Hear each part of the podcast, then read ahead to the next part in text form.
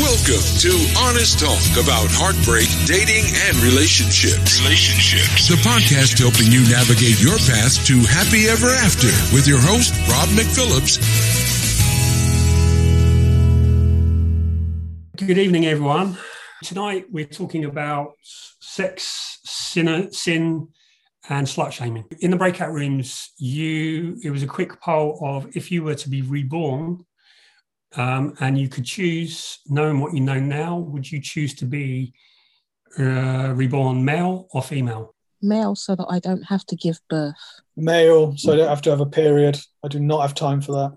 I think, um, and this is not a sweeping statement necessarily, but I think guys, I get envious of the way that guys' mind works in that they seem to take stress more in their stride, and it seems to be a much more blissful place for a guy than for a woman. So that I am envious of. And Nicole, I disagree. As a woman, uh, the Neatly brain test stated that I think like a man. So it, it's, it's, it's the brain function, I think it's more of environment as opposed to gender. But back to the question, I prefer to be a woman. I think as a woman, despite our period, and I've never given birth, so I don't know about that. I, I have the flexibility to enjoy both masculine and feminine energy at a level where I cannot be judged by society as opposed to a guy. I feel that guys are limited when it comes to them acting as female as opposed to me. I'll come, yeah. back, as a, I'll come back as a female. I'm female all the way. I would go for the opposite side of the coin. so I would be female. And let's try it. You know, let's try it. Why not? It's experience Betty, Betty, and still human, have, Janos. Oh, so, sorry. Oh, sorry. I, Betty, you you you you don't have to have um, labor pains and and and um, eject a child. I had a cesarean section. I don't know what labor pain is like, so I can't tell you. But I have a son. Yeah. Uh, Michael, uh, I, I, I, I will definitely come back as a guy, but not because I don't think uh, being a woman is uh, not worth it or anything like that. Although, on the lighter side, I will suggest that I will probably stand a bit further away because uh, last few times I got my arms really badly scalded because of the labor pains that she was going through. So uh, I was too close.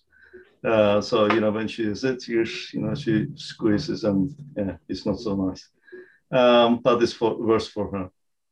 But uh, on the serious side, I think I, I I I don't have problems with being a man, although uh, a bit like Nicole, there are certain aspects of women that are quite interesting in the in terms of the how social that they can be. I think I find they are probably far more social than us guys uh, in in that sense.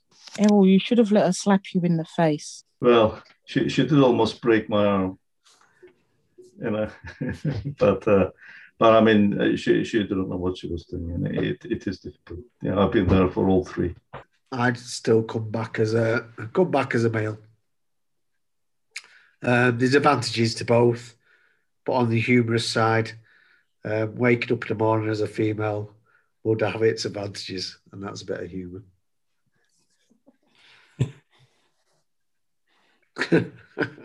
Let's have laughs. Come on, it's Monday. Mondays are crap, aren't they? Apart from this, I, I, I think I think uh, well that's the that's the best note to close off on. I, I think that's going red now. Okay. Um, all right, so I just want to um, set some set a frame for this because this is um, ha- this is quite a polarizing topic and it has the potential to for there to be disagreements. Um, talk about an idea in any conflict. I think this is the central issue. So one, so we have one person here and one per, and one person here. So the the gap is the conflict. When we deal with that um, uh, that gap, with like a fight for power. So we're all fighting for, you know, like what we want. Or if we if there's judgment, okay. So if there's judgment, then what happens is we get um, blame and shame, which leads to silence.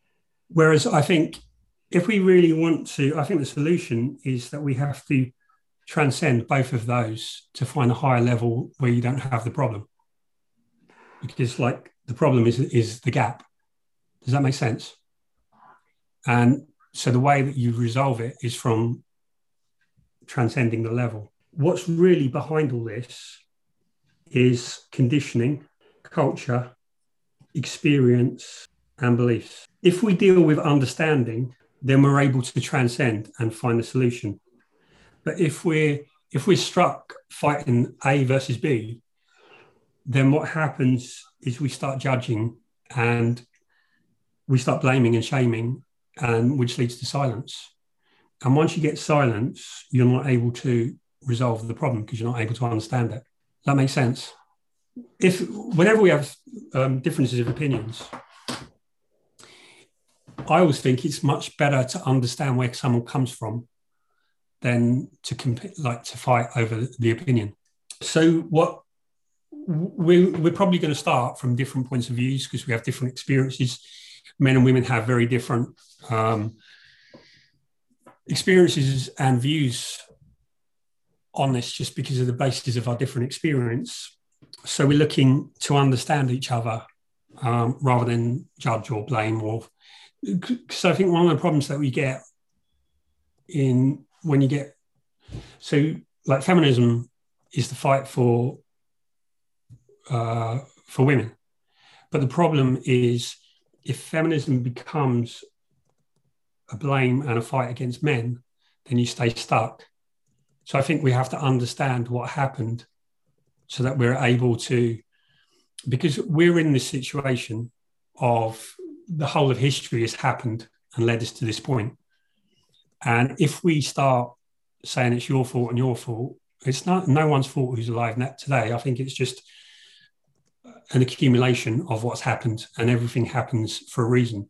So if we can understand those reasons, we can then look at understanding what the way forward is.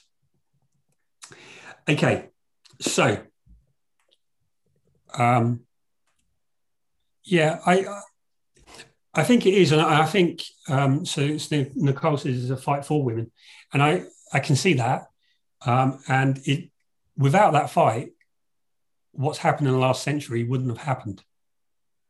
Um, so there's sometimes that you have to fight for things, um, but then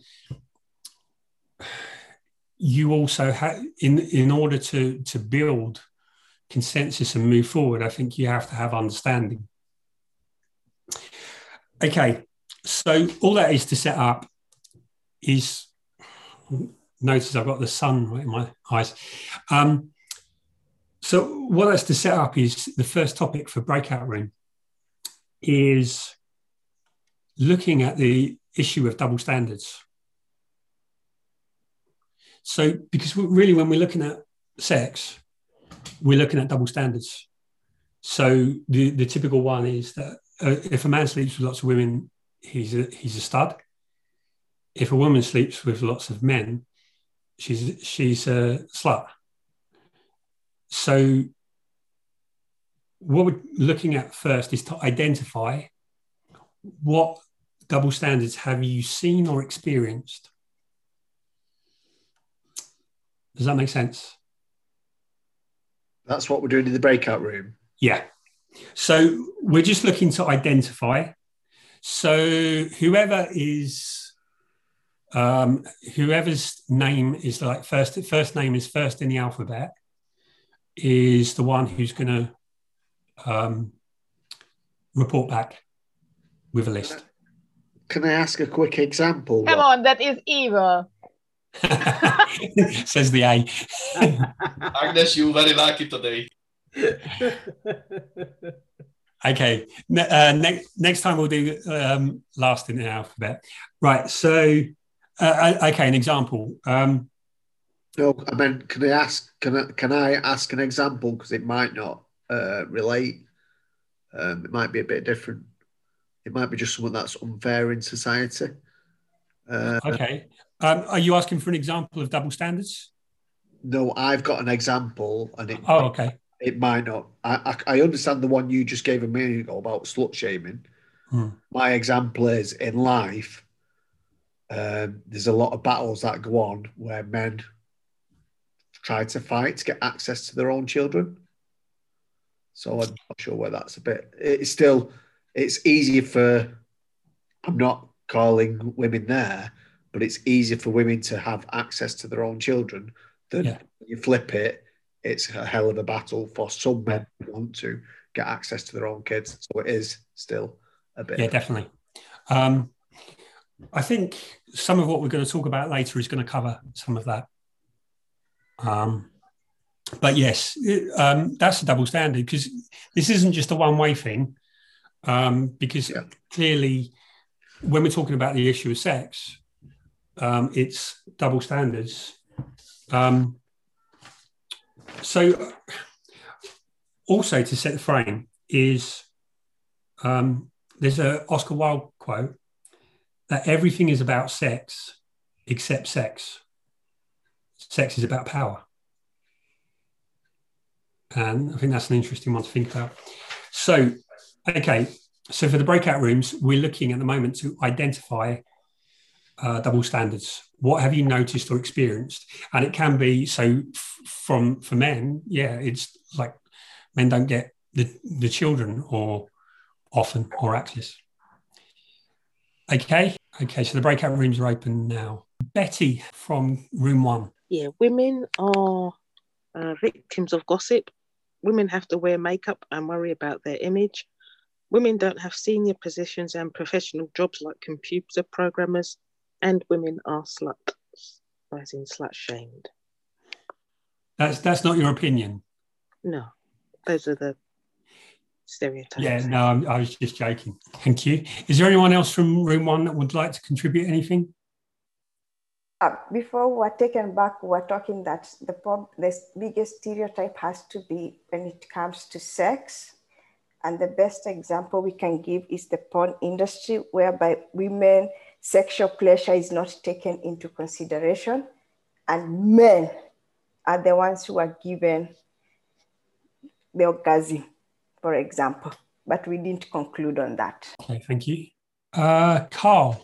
Um, I think one of the bigger points was about some kind of expectation for appearance. So whether it be something like makeup is expected, all the way to you know it's mostly socially unacceptable for women not to shave, but uh, you know men can have moustaches and beards. Um, uh, what else did we say? That's all I can remember. that was the last. That was the last one, and it just stood out in my mind. Um, other than that, uh, I think there was things like um, oh, washing your car. That a man can wash his car in his shorts in the sun, but a woman can't do that.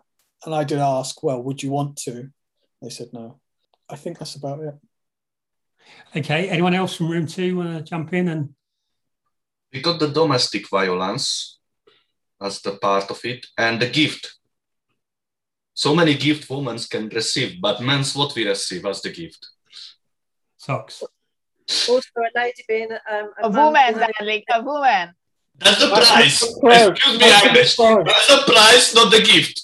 And that's completely different, you know? said as well that a man can go and sit in a bar and Mm. spend an evening nursing a pint at the bar, whereas uh, it's not really considered acceptable for a female to do.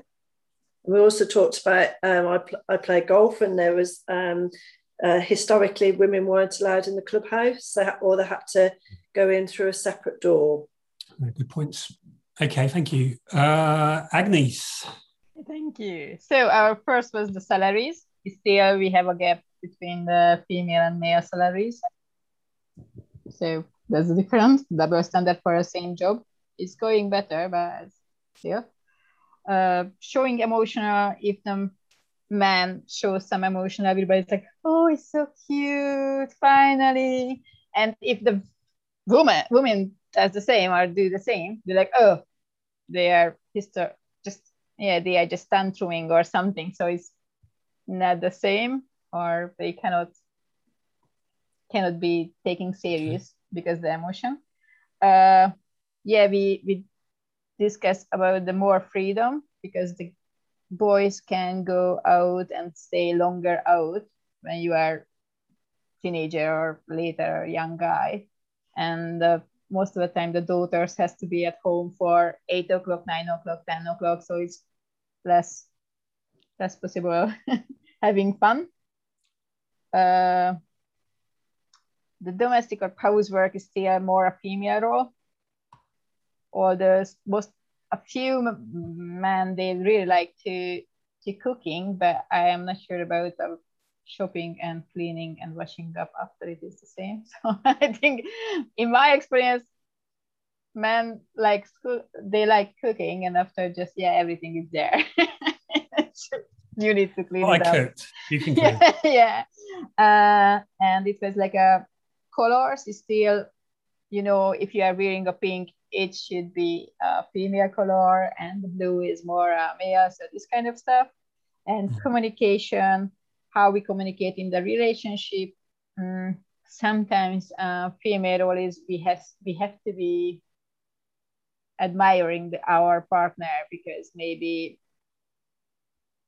he I don't know he, he cleaned up yeah the kitchen after themselves. Oh, thank you, it was really good. Thank you. So yeah, this kind of stuff. If Because I think all but the others can can do anything have something else. Does anyone else from room three want to jump in? Yeah, I think with the communication thing, um, conflict resolution, as in if a guy does it, he's trying to resolve something, whereas often a woman will be seen um, in a more negative light or perhaps nagging or, you know, just negatively. Okay, thank you. Uh, Daz. Uh, yeah, I was just making some notes there because I got stuck in the listening and um, apologies, Sandra, and the rest of my room. I got stuck in listening and contributing and then realised, um, oh, hang on, I should be taking notes. So I have just been quickly making some notes of some of the matters we discussed. Um, so towards the end of the conversation, which was the freshest, started to touch upon how many people are applying to become engineers, becoming doctors. Um, you know, it's not a 50 50 swing. That was, I know that that element of the topic didn't get finished, but that's where, you know, it was still continuing the conversation. Um, it's uh, double standards, as in who brings up children. Um, you know, there's still an expectation there. I'm not sure whether it's an expectation, but it's still accepted more that women are the main carer. Um, you know, there's still an expectation there. You know, even if a woman's working, that they do more than 50% of the hours. Uh, they do the higher percentage of hours by of bringing up being the main carer. Um, it's a, an expectation. Um, I think uh, Ellie, um, I couldn't quite catch it all. Sometimes we were touched upon. Um, I didn't mean to name and shame. I'm just trying to think. I think we were going down the route, although it wasn't a long discussion about this uh, salaries of um, occupations and maybe the salaries of politicians. If people were a male politician and a female politician, um, and obviously it happens in some other occupations. Um, but then again, there are some, you know, there are um, female mechanics out there. There are female painter and decorators. This, this is something I'm just adding on. There's still an expectation with certain occupations. Isn't there? When if I turn around and saw a female car mechanic, it's still a bit of a surprise. That's not me uh, personally. I'm not being sexist. We all can agree there's certain occupations you'd be a bit surprised if you know the female is the minority. But I'm sure we can flip it, and you know I'm sure there's more female nurses than there is male nurses as well. So Yeah, I mean, I think if, if you went for um, to get your nails done or makeup done, um, I I'd think be there doing them. Okay. Uh, was there anything else? Uh, think, any uh, we touched on it before, didn't we? About I can't remember whether I mentioned in that little spiel I did- just did then, and we touched upon it before the breakout about.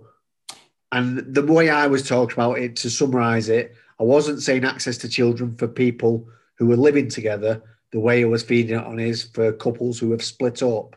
We all know it gets its coverage of an absent father generally finds it hard work sometimes to get access to his own children. That's true. But it is also um, so. So I, I was a, a single dad, um, and I had the children in the week. Um, I'm not running up plugging my charger in. Okay, but I do know um, when they were very young. Um, I know that um, because I was working, um, I I didn't have as much like when they're like the bit where you bring them up from naught to seven. I was less involved then, and I felt um, like I had less. I felt I didn't have the influence. The say, because yeah because kind of like stuff's going on and you might not agree with it um, but you're out and you come in and then um, so it's kind of already set in flow. And so as a man i felt like i didn't have as much influence um, over the like the early early years. So maybe, maybe um, as a quickly, whether you're with the person or not in a relationship, uh, maybe you've got to, you can't have that. You've either got, sometimes you've got to make that sacrifice. Am I going to main, be the main bread earner or am I going to be more involved with the children? Sometimes you can't have both. Yeah. You can't, and i think that 40 hours think- of work and and 40 hours bringing up the children. It's got to be one or the other. Yeah, and I think given that the stereotypes, I think that's one one way that's weighted against men. So we see these double standards, um, and now we're looking at where really what was the cause of those double standards, and if you look at where the narrative comes from. Um, the narrative came a lot of it came from religion so it's like um, what we believe um, so okay so i've been looking one of the programs well a program i've watched recently is vikings. And i find it really interesting in the so you've got the contrast of the vikings and the christians and the, the different beliefs in the different gods are show like a different way of life. Um, so, um, so the Christians are very rigid that like the the women don't fight, the women are sacred, and um, sex is something to be ashamed of and um, not spoken about. Um, and they're so they they have this very rigid set of rules, whereas the Vikings believe that the gods were were sort of like people, and when they fought, they fought for the gods, um, and they they got strength from feeling that the gods were with them, and they felt that um, they felt that the gods wanted them to enjoy, to enjoy themselves, and so they had a much more relaxed uh, view of sex because and it, and it comes up in in one of the interactions and they say like you know like oh i feel so ashamed I, i'm fighting against my passions and the vikings like why our, our gods want us to have pleasure our gods want us to enjoy life so the different idea that you have particularly back in times when there was more superstition when there was sacrifices and things like that, and, and people were more. Um, so we've moved into an age which is more secular. So um, we're more detached from religion and our, our idea of what we believe. But w- when we're going back in history, people had more had ideas of superstition. They believed that God caused Ill, illness or you being bad. Um, all of these things were punishments. So when we're looking at what's the narrative, a lot of it comes from religion.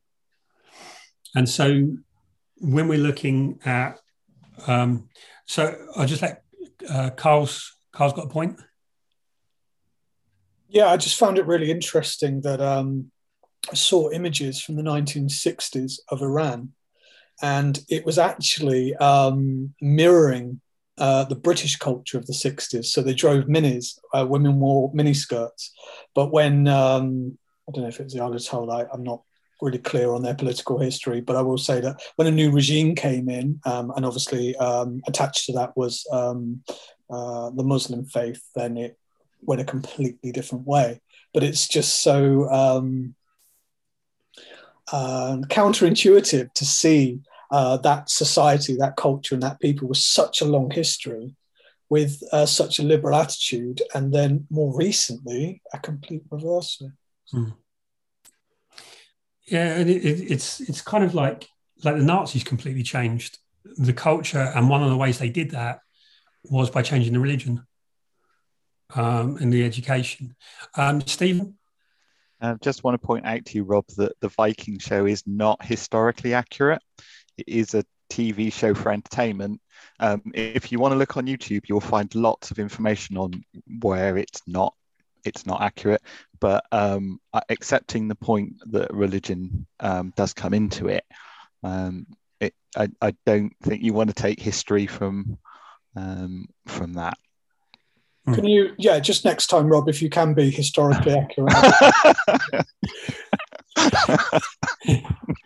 so, um, yes, I accept um, because anything on TV is um, obviously a, um, a fictionalization. Um, but my point is that what you believe, whether it's religion, so if you look at a Buddhist culture and a Muslim culture, a Jewish culture and a um, Hindu or, or um, whatever else, or Taoist um, culture, they're going to be different because of what they believe. So, um, okay, so, most of us um, probably have grown up in a Christian um, society, and it's the one that I'm most familiar with. And when you look at it, from my perception, I haven't done research, but when you look at what Jesus talked about, um, he, for me, he talked a lot more about money than about sex. You know, it was I, um, I've seen some references where people are, are referring, um, but it didn't seem to be a big topic, and I've heard some obviously we don't know, but I've heard some um, accounts that he was quite revolutionary in that he also included females in his disciples. Um, although that, if it was true, has been edited out. So, so yeah, I, I think Jesus talked far more about money than about sex. But when you look at modern religion, I think it puts a lot more emphasis on sex than money. So if you look at priests, if you're looking at um, Catholics, certainly, so a priest can't have sex, but he can have money um, and he can drink. Okay, so they can drink properly. It's just like a on the ceremony, but they they of course they cannot have sex because if they they have a family. They are not collecting money for a for a church. This is one okay. of the reasons why the Catholic is not really supporting to being married against with the Protestants and the other um, branch of the same Christian belief. That's on have... the surface historically it's not accurate. If you read what was happening in monasteries and what it was like nuns and monks were confined and they all were having sex even worse than whatever people just read history books. Of course they of course they have sex just it wasn't it wasn't open.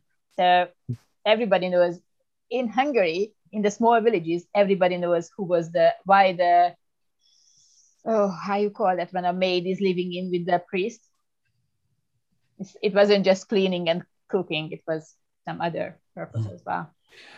I, I did see some research on this, and that uh, 69% of priests admitted to some sexual some sexual acts, and 49% of nuns. 69? Um, Come on. Apparently. I can see the argument um, that priests need to focus and how can they focus with a family. With that argument, you'd also take away money and take away drink, wouldn't you? Because I think the argument is that sex leads to lust. Um, and lust sort of sways you off your path and, and turns you away from your path. But doesn't gluttony do that? Doesn't um, greed? So, anyway, so religion, when you look, there's a lot more talk about sex than money, um, as I read it. So, okay, so the question is why? So we're, going to go to the breakout rooms for for a quick discussion of why is religion so obsessed with sex. So before we go, um, does anyone disagree with the basic premise that religion is uh, obsessed with sex? I just feel that that's going down a religion route and could be a bit of a messy subject for some people, maybe. As, um, religion could go on for days and days and hours and hours because you can start to diversify. I, okay. I, don't read much about religion, to be honest. So okay, so we, we're going to go. It's a quick one. So it's five minutes, but for the sake of, if we're looking at what's happened in the past in religion, has created the narrative, which has set the laws, which is led to the situation where we are now. What we're looking at is why is sex more important than money or, or other things? Why is there such a focus? Okay, so we'll do it quick because this is a. Um, so we're not looking to attack any beliefs, but we're trying to understand. Everyone's entitled to their belief. If you're religious, then um, you're entitled to your belief. But what we're looking at is my perception, definitely, is that there's it's more about sex than about um, money or, or anything else in that sense. So why? So I'm trying to understand the reasons. Can you repeat the question, please? Okay, so we're looking at, so in my perception anyway, uh, from all the accounts I've seen, Jesus talked a lot more about money than about sex. And from what I see growing up in religion and whatever else, there was more talk about sex than about money. So why? Why is religion picking on sex? Because I think if you're looking at the problems of the inequalities of the sex, of, of the double standards, I think the origin comes from the narrative, which comes from religion. We're going into breakout room or discuss. Yeah, yeah, just for five minutes. Um, and, this, and sorry, religion so, in the sense that it's all religions. Religion in the sense that it's all religions. Yeah or, or to what extent yeah. Because i mean I, I i'm not so familiar but definitely muslim uh, jewish christian which are the same kind of branch definitely have. Is this sorry Stephen. is this last letter to report back or first letter again? Oh uh last letter. Okay uh, tell everyone in your group who's already got okay so uh, let me get breakout room this is harder to do backwards. So, Nagina, Gina. Yeah, uh, we were discussing with uh, Mandy, and we figured out that coincidentally, both of us were raised Roman Catholic.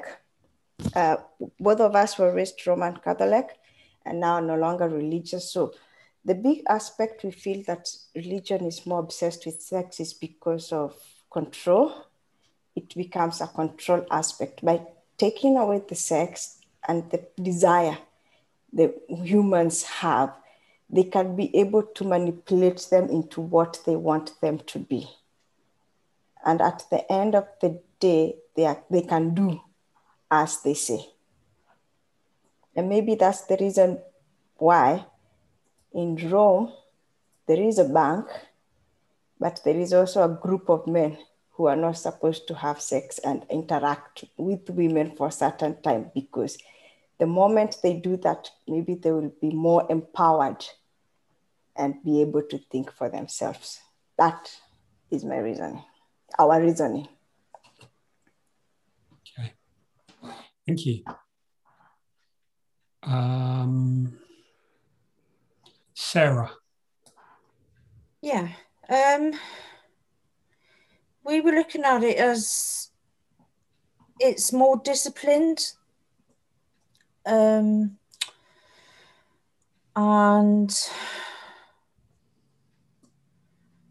uh, trying to think now. Yeah, we're more disciplined and going back in the past, um, some of the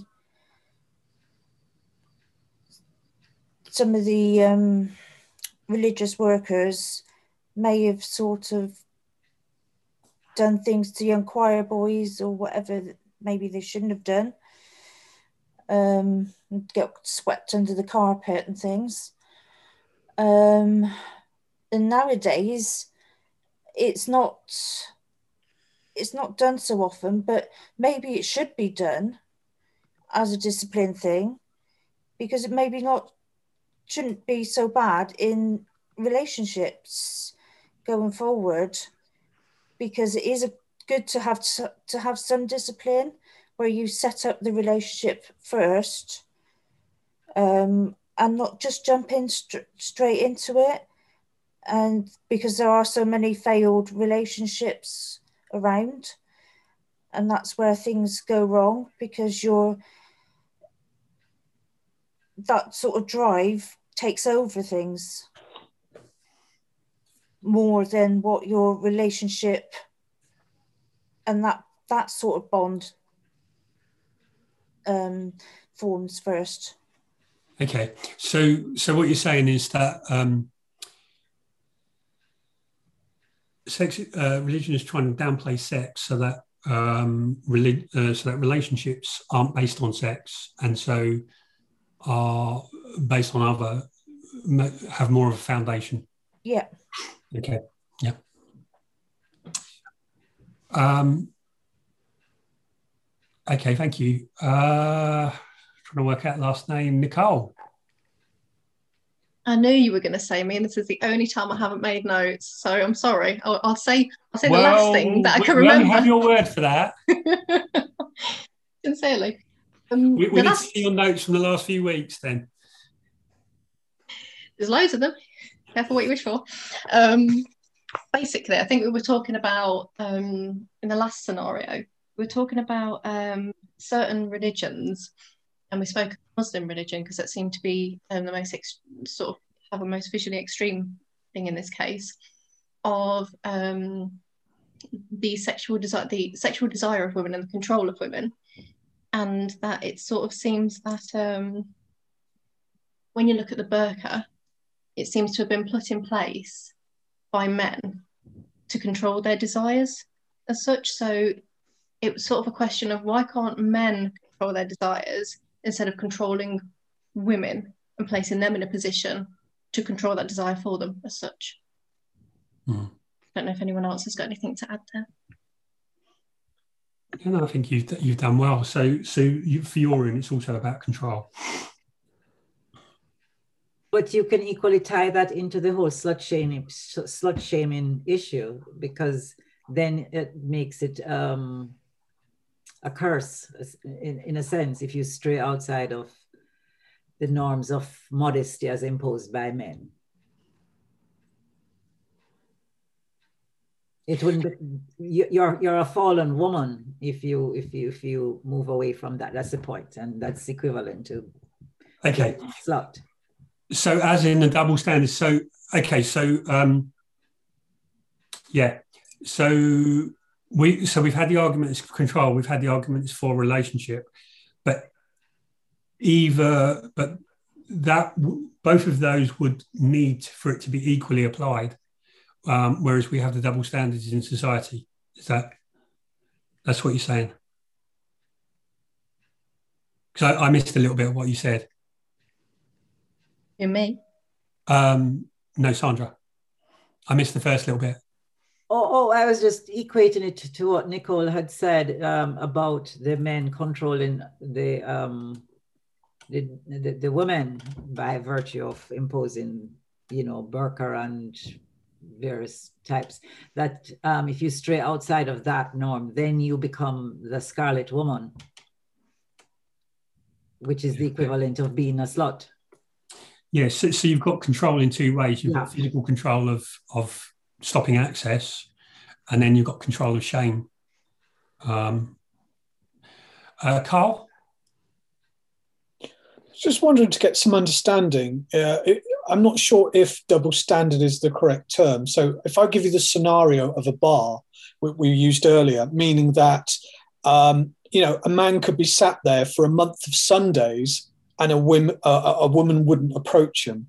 Where a woman on her own at the bar could be sat there for um, five minutes and she could get approached by a large number of people. So when we say double standard, that's supposed to be it works one way and not the other. But there is a pretext, there is a societal difference there, meaning that you know women uh, are inundated with offers, whereas men are sort of seemingly uh, pursuing and therefore don't have that. So, can you call that a double standard, or is there another term or another? No, I think there. I think there's. Um, I think when you're refining it, so like for that specific example, I think there is double standard. Yeah, I, I would say it's double standards. Although what's interesting is that the research shows that women actually initiate most relationships. They might not make the approach, but they're the one who um, invites the approach. Um, and Betty last week was talking about dropping the handkerchief and that old thing. But it's actually when they've done research in bars and things of who gets picked up, it's the woman that picked the man and initiated. Although it's the man that went over and said whatever, it's the woman who actually initiated it before by the look and by whatever behavior she that you know when they're like coding what happens. It's the woman's behavior that initiates the man's um, approach, usually. Uh, Stephen. Um, should I report back for my group because that, that's my job? Um, oh yes, yeah. we didn't. Yeah, we we we diverged. We hadn't got onto group fill, but yeah, we, we didn't we didn't have a lot of time, and um, we didn't have as much time as perhaps we could have had. Um, but in answer to your question with regard to Jesus um, and the fact that he talked a lot about money, the reason he talked a lot about money because he was the anti-Roman champion, and the Romans were taking money from the because they were in occupation from the Jews, and the church was taking money from the people, and Jesus was saying, "Hey, this is wrong. Money isn't the important thing. It's the people that's the important thing, and it's the love and all of that. So, you know, easier for a camel to pass through the eye of a needle than a rich man to enter the kingdom of heaven. So he was advocating against money um, and the love of money, and he was advocating for the love of people, and that's what Christians were famous for. Um, and in terms of the roles of women, um, the roles of women um, were well defined, um, but they were very much in the background. They weren't mentioned at all, um, as far as we can tell in the in in the Bible. They didn't really mention it very much, um, and that's because people think that you know women weren't supposed to say anything, and they were kind of pushed to the back, and they had their set roles, and those weren't the same roles as as the men of that time. Um, I think there needs to be a distinction between church and religion, i.e you know what the people that created the religion said and what men mainly um, after that came and defined um, religion to be and when you talk about sex um, sex in religion um, and sex in the church really um, has been set up with with the idea of control Um, I know that in the Muslim religion, or at least I believe so, that sex is meant for procreation. So the idea is that, and um, in the same way, perhaps in the Catholic Church, um, sex is about getting more people that believe in your religion. So therefore, the idea is that you you produce children, and that's that's, that's the primary requirement for sex. Um, so I think that I think that covers what we said. Um, just to just to clarify, Stephen, um, when you said the um, distinguish between the church and religion, um, what how how are you defining the church? So, and what, what's the distinction in your eyes? Um, so, if you look at, at Christianity, which is the primary Western religion, um, the the religion comes from, um, as you say, the words of Christ and the Bible. Um, but subsequent to that, the church comes along and puts their own spin on the whole thing. Um, so you've got the Catholic Church and you have the Protestant Church, um, and you have different sects. You have different sects within both, and they pick out various bits and pieces of ideology that they want to promote, um, and they set up rules for um, um, for how people should behave, um, which are on top of or even different to what the what the religious um, origin um, defined, if that makes sense. So, you know, in in in the in the Muslim religion, you you're not you're not supposed to be killing people and going off and fighting wars and all that sort of thing. But the church comes along afterwards and and defines jihad and get people to have religious wars. Um, and you know there've been lots of wars that have been fought in the name of the church rather than um, in the name of religion. The re- Christian religion says thou shalt not kill, um, but lots of uh, crusades happened, involved a lot of killing. Um, so that's what I define as the difference. It's it's quite complex, if you see what I mean. Okay, so so the the like religion, like the Bible and that, as in Christianity, and then the churches, the denominations yeah, the church makes up its own rules on top of the Bible and picks out those bits that it likes and has done over the. So whereas you were talking about, um, uh, you, I mean, because I think the Western society is very much strongly influenced by, or it has been up to a certain point, um, and now we're making our own way um, by Christian values. Um, and in the early church, going back to Roman times, there were a whole set of um, so a lot of the books of the Bible come from um, writings that were discovered from that time, and the early church t- took the choice to go and pick and choose which books it wanted to believe and which books it didn't. So you had the Gnostics who believed in Mary Magdalene as a um, as a, almost a disciple um, and certainly very close and it's also believed that she lent money to the disciples to keep funding them because she was a, um, a widow and she had, uh, she had money from that source. But the church decided to write that whole thing out and uh, to make her into a prostitute, which the Bible doesn't say at all. It, it doesn't say that at all, but the church, the church made that distinction so that she could be um, the fallen woman that was saved um, but that's not written. So that's something the church has defined and has fallen into cultural norm, but isn't what the religion said. That makes sense. Okay, thank you. Uh, Carl? I just feel a bit let down tonight. I came here for sex, sluts, and sin, and instead I got Jesus, and you know, I mean, what's going on? Okay, they're good. coming. Good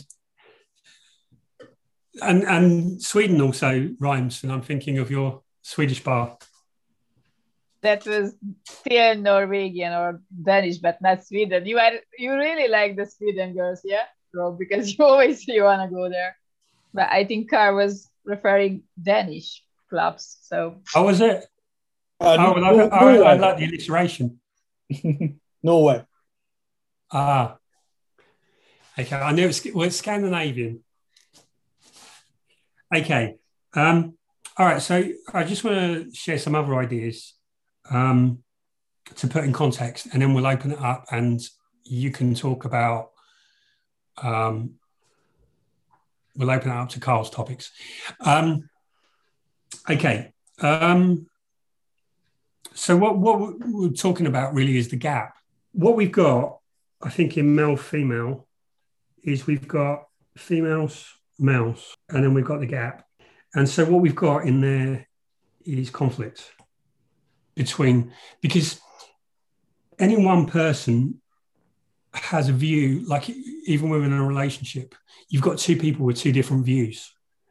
And conflict is because each wants their own view, perspective. When you have a when, when there's like when there's conflict, then it, it's a battle, and it's a battle for who's right, who's who's who gets their way. And so when you look at so last week we looked at resources. So when you look at resources of male and female, who has the money? I, I think we're going to agree it's men, yeah. So men have money. Both got money, but males got more. Yeah, I mean, I mean historically. I'm, so I'm, I'm looking at a historical view of where like this conflict originated. Um, so when you look at knowledge, um, so knowledge is another resource, um, and that men had the power of that.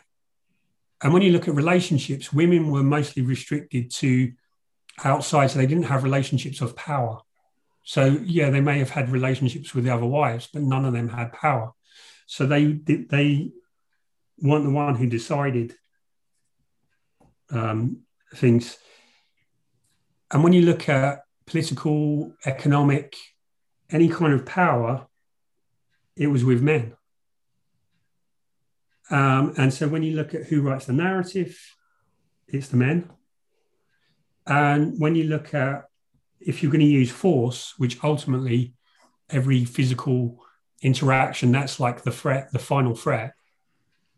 Um, so all of these are weighted towards the man. So what does a woman have? Uh, I think I think you need to be careful with that because um, in a lot of societies and religions, um, in certainly in Catholic religion, the money goes to the woman. So that all the money goes um, for housekeeping, and the the woman is responsible for maintaining the household. Um, so the man might earn the money, but the actual money goes to the woman, and and that can still happen in Western society. I know, um, I knew a guy that he ended up with two pound sixty a week to spend because that was their budget, and that's all that was left over for him to have his pocket money. Um, so it it doesn't necessarily follow. So women have power within um, within the family, and they they did have they they can have that role. Um, but what what women do have is they have the um, they have sexual power, and they have poison. Don't forget. The poison. Who is, they... cooking, who is cooking the meal? Be careful. Um, I think yeah, I think women have sex and women have the ability to shame men. So, so when we, so if we're looking back, so there was a couple of statistics I saw when I was like thinking about this. So I know um, women didn't. So when you say that women had the control of the money, they may have done, but it was with the man's agreement. But women weren't allowed to have their own money um, until the 20th century. So in like in France in 1960, women were only allowed to work full time, married women were only allowed to work full time with, without their husband's consent after 1965. So um, in Australia, it was only in 1994 that a married woman could get a passport without her husband's consent. And here in the UK, it was 1991, I think, when marital rape became a crime. So when was that? Sorry, 1991. I, I think it's 91. It was definitely 1990s. So, um, so I think, so yeah, women women may have had influence within the household, but they had to be given it by the man. So they may have controlled the, the money. So if you look at now, women control most buying decisions, but that's with the man's consent. Well, um, that's the like the agreement. But um, men are the ones who've always had the control. So um, I think when you're looking at power, society wide, um, we're looking at most of it comes from men. And um, so I think women had the power and the ability, like from sex, um, and the ability to humiliate a man. So you know, but it, okay, you were you were right. The female or women couldn't have money, but the widows they could in the old societies as well. So if they killed the husband, they were happy. Um, the, the other as- the other aspect is that women bring up the children. Yeah. So they have a lot of influence. So children are massively influenced by their parents, and the and the mother is the one that spends the most time giving the values and and, and bringing up the children because the man is out at work. That, that's true, which which is where um, uh, Daz's point um, comes in. Even even today, um, women have more rights, um, and and like it, when it goes to if it goes to a divorce or um, whatever settlement, it tends to go in favour of the woman. Um, so definitely in, in, child custody. So um, now opening it up to to more the subject that Carl was promised. okay, so w- what? Okay, so we've set some framework for. Um, I've shared my ideas of, of where I think this originated from. So, what are the big issues and, and you know, like the whole topic of sex, double standards? Well, that a woman gets to choose she has absolute choice, whereas uh, a man has to um, almost be subjugated in, in a sense. Not literally, but it's it's it's always the woman's choice. Maybe that's to do with our, our law system, but fundamentally, you know that that that is you know you did just illustrate that with a nice big picture. I probably don't need to reiterate it, but that is the first thing that stands out for me. Uh, choice choice in what in what way? whether to have sex or not. There's no like if you met you know if there was if there was the two people discussing it, the man doesn't get the final ultimate say. Surely that's is that a thing? It's not. Would you uh, say though? Would you say, Carl? Though um, I think somebody's hit or outside of this group, it's been said elsewhere. Whereas more men will say more women than the reverse. If a man was offered sex, not me particularly, but if a man was offered sex with nine women, he might say yes to eight of them, whereas a woman might only say yes to two of them. If that's my description, that's understood. We're very sensual creatures. So uh, it's because your brains are in your nether regions. for for maybe you know more men than more women they do think sometimes um, with their nether regions. We're just driven very differently. I think men and women are just driven very differently. But, I think for women, it's more of a, an emotional thing. Uh, and for men, it's just it's more of a physical thing. And I think that if men can just turn turn it on like that, and I don't think women can. Men are also most women. It's beg also to beg to differ, Julie. Beg to differ. Women it's also not. No, I, I beg to differ also because of the current situation. Let's look at the current generation. No offense. Most of us are thinking as the old generation. Instagram. Of late, what labelings are coming up? Polyandry, polyamory, polygamous. Why? Because men and women are equally having sex and they are open in the younger generation and not shaming each other. But as older generation, we are still stereotyping ourselves and saying that if a woman has sex with two men, she's a slut. or that women do, are are not able to just be carnal about the whole thing and just give in to desires. I don't agree with that. I think that we are just maybe our second brain, as I call it, is not as um, visible, but it is there. We yeah, I, I, think it was limitation of environment. Woman, we are carnal just like men. It's just that we have a little bit more self-control, I think. I think it's not not not just self-control. If you just think about it, what that said, the men are more willingly accepting offer for sex. The man probably doesn't need to they don't need to worry about they were killed during during the sex because you know it's like or or abused or any other um, way to yeah. can i can i yeah. agree with agnes at the end of the day i think I, I kind of agree with sandra that women are just as carnal but at the end of the day we also have to think about our safety I agree. I agree wholeheartedly, and that that that to me is the um the the, the self control that I was talking about. We have a lot of things to think about before we actually act, but fundamentally, I don't think that um, we can't be as turned on as men. But we um, have to look at the practicalities of our safety, etc., etc. Those, those other things and those barriers we go through first before we we decide, okay, let's go for it. Yes, I agree. Maybe Can I say something, please? Sorry. Yes. Sorry, I, I was outside and my connection wasn't stable, um, so I didn't speak.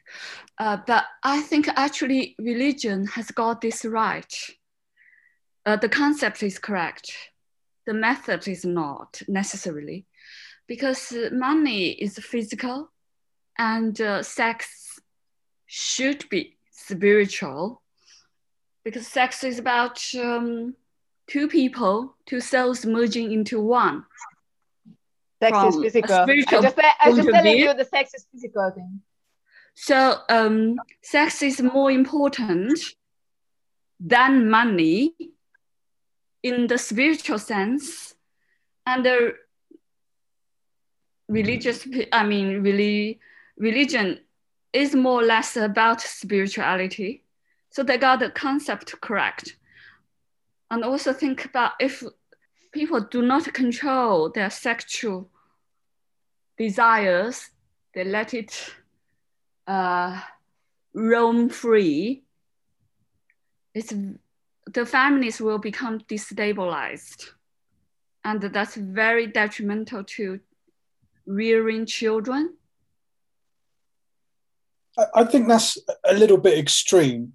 And I think there's a level of appropriation. So, for example, in the modern world, people who are, say, 18 to 27, why not go out and have fun, enjoy yourself, have experiences, go to clubs, bars, party, in, you know, actually get experience. But then maybe you might have a point that when a woman, um, her biological clock is running down, that there's a possibility that it, you know, when she's still clubbing at 38, 39, there might be a destabilization of society and families and womanhood. But I think it's just time appropriate. And you do find that people will start to settle or, or find a more meaningful way of, or a different, not less meaningful, but a different way of life around 27 or so, perhaps.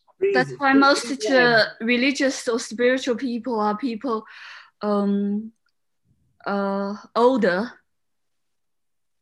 who are older, and after they have explored uh, material um, pursuits and uh, pleasure seeking activities such as uh, promiscuity, and then they haven't found meaning, so they turn to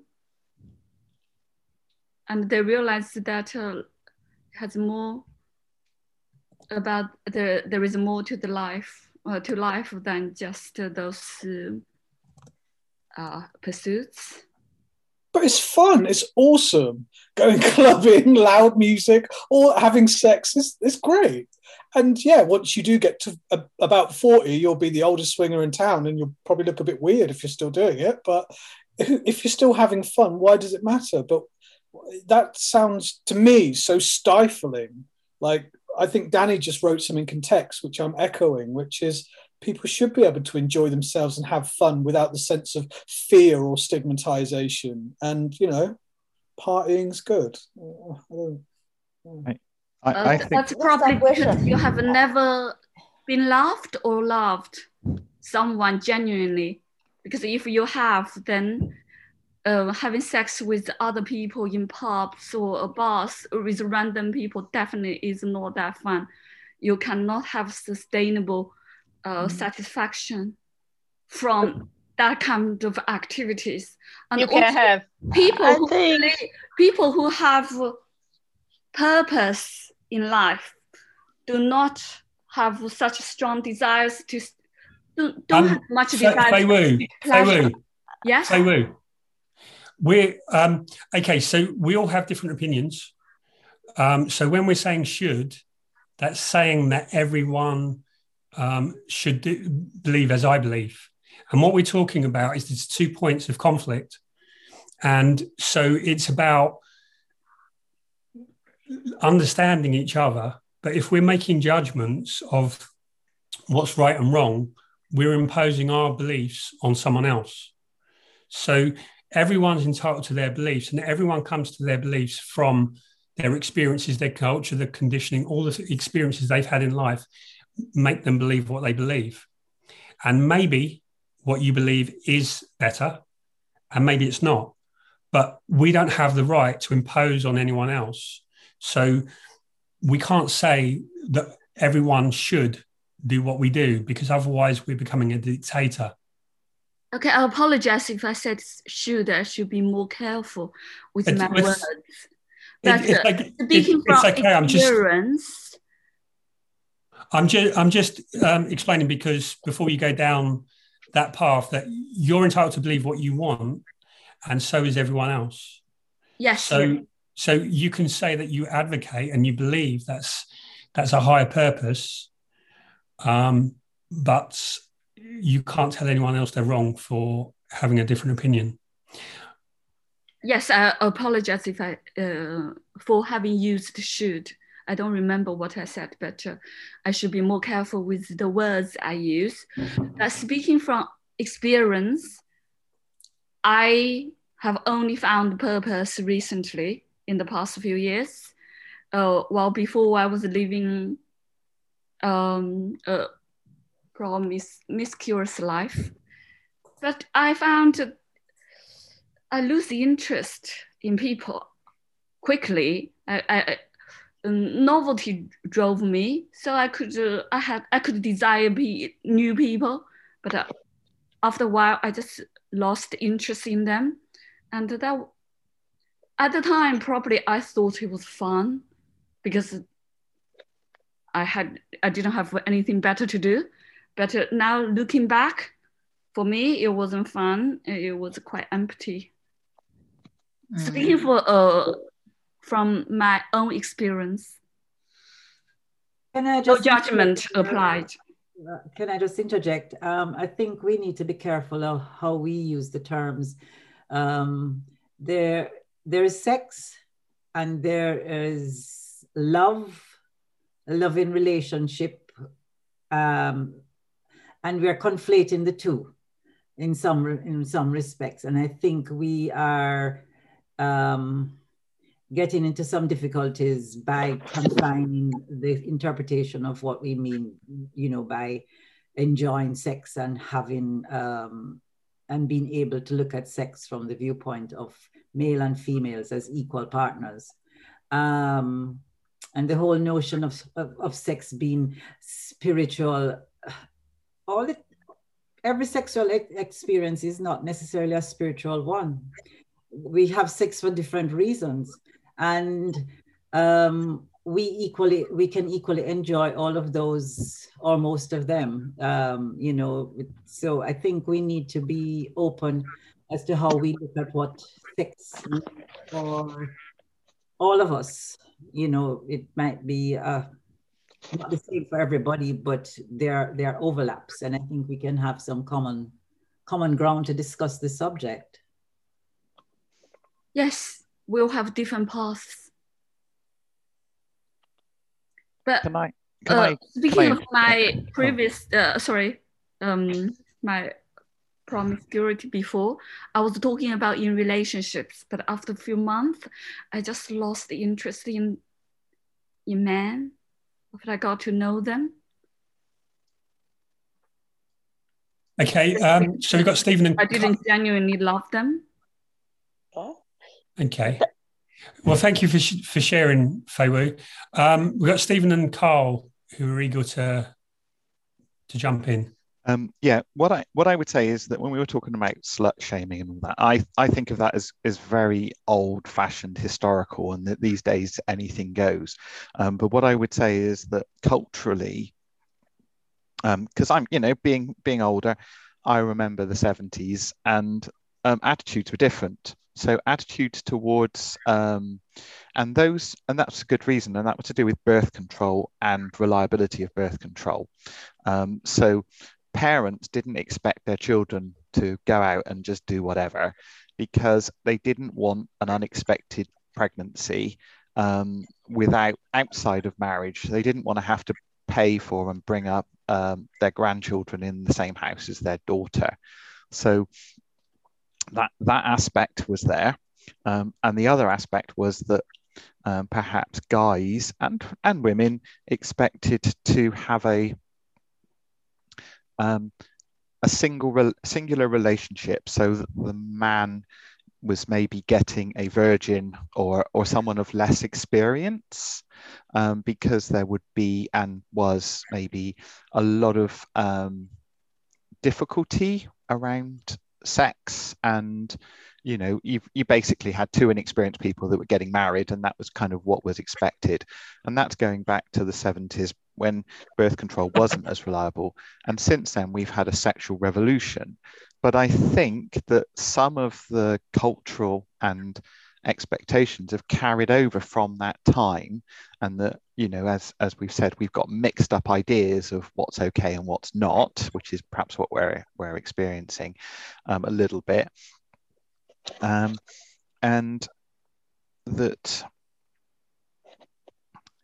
um, the, the the changes that we've made um, of having quite marked differences in in society and that's evolving so um, with promiscuity, you do get you do get problems in that we do have um, a higher number of um, unwanted pregnancies. We do have um, children, if you like, 14 year olds having sex.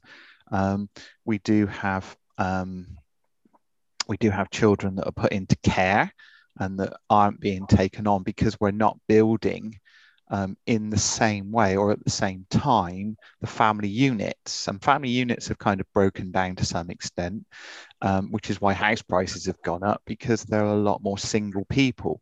So 20% of families ha- are now single parent families which is quite big differences in in terms of culture um, and it also means that as people get older um, there's a lot of older people that are on their own um, and um, actually a higher number than 20%. It, it's more like 50 to 60% of, of, of, elderly people are on their own, and that results in, in loneliness in, in older age. So um, I think there's other cultural differences as well, in that um, if sex is just something for pleasure, the partners you might choose um, are going to be those that you you fancy those that are good looking or those that can show you a good time and spend the money on you. Um, and so what that means is that when people do come to settle down um, they have they have th- that value set when they're looking for a partner. So whereas in the past you might be looking for somebody that was stable and was going to give you a, a solid family and you were going to build that family together when you were young people are now moving towards that in later life when they're in their 30s. And that means, unfortunately, that some people, because they then only have 10 years to sort of get it together, don't actually manage that. So you do have a high proportion, a higher proportion of women who don't actually have a child um, because of whatever reason. But um, so whereas it was expected that people were going to get married and have children, that's not always the case, and that means let's that you let's have. just look at this for a second because we did bring up religion earlier, Yeah, right? yeah. So when people are, let's just say, in the marriage context, there's actually statistically a high number of women who would report that they never had orgasms, that sex was a functional service as part of being in that marriage bracket. And that makes unhappy people, unhappy individuals, and therefore a larger, unhappier society. So, why should people be in unfulfilling situations just to come under the bracket of marriage? And although it has some plus points for society and for individuals, the biggest thing that we should be looking for, and this is why we're all here, is to be happy in relationships. Ergo, that having a shit sex life really sucks, like, or, or it doesn't, but it's terrible. Nobody wants that. So, moving forward, I can say that um, as a slut, I can say that having had sexual experiences has allowed me to see that with some women, it's like um, it's like a lukewarm tea. You can just sip it and it's fine. Other ones are like piping hot coffee, and you're like spilling. No, no, I don't forget I said that. But so there's a difference. There is so much more to this than just I do and the vows and the commitment and and the deeper stuff. If you can have both, I think people would be happier rather than that traditional model. I, I think what, what we've got here is there's a clear two two points of view. So there's one, what's good for society, and there's what's good for people. So um, May I I, think ask, really what does that even mean? What's good for society? Okay, so so I think what Stephen gave us was an argument of um, the case for political action and for um, correct me if I'm wrong, but the the idea that it's good for society if people are in a marriage and all that kind of thing, um, and then Carl spoke for individual happiness. Um, I, I correct you if I'm wrong. I was giving you information, not Yeah. judgment. So No, I no. wasn't. I wasn't advocating anything. I wasn't. Say, I wasn't advocating marriage. What I was saying is that our culture and our society have changed, and that has had some negative effects for both individuals and for society. So when you talk about society, the birth rate in this country is now 1.8. So whereas when I was growing up, it was 2.4, that was the average, and that's what they'd all quote, quote for cars, which meant that just the the um, the number of people in this country was staying the same because some people wouldn't get married and wouldn't have that point. and that point four was what made that difference. Um, you've now got 1.8, which means that the population is decreasing, um, which is But in a, in a world in a world where we've got over overpopulation, isn't that a good thing? uh, it is and it isn't. Um, the the uh, the problem with our society or our country, if you like, with a decreasing population is that the population is aging more because of healthcare, and that means that you don't have enough young people to support the old people because the old people aren't working, and therefore we've had to bring in people from abroad in order to provide care for older people, which is where we have Brexit and we have uh, social disturbance due to um, due to different cultures being spread into our country and our and our existing culture. So it has stirred things up. It's not all a good thing. I agree with you. In the end, if there was less people, that would be a good thing. But if you look at Japan, they really, really do have a problem with uh, the number of children because people just aren't getting together and they're not having kids.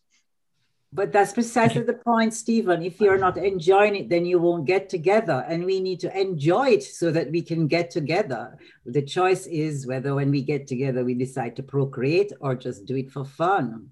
But at least we are getting together. So the other part of the equation could possibly um, give rise to some offspring. But if we are not enjoying it, we ain't going to do it. That's the point. That's the fundamental issue, I think. that that's the difference. And I think the other thing is you the woman has choice now.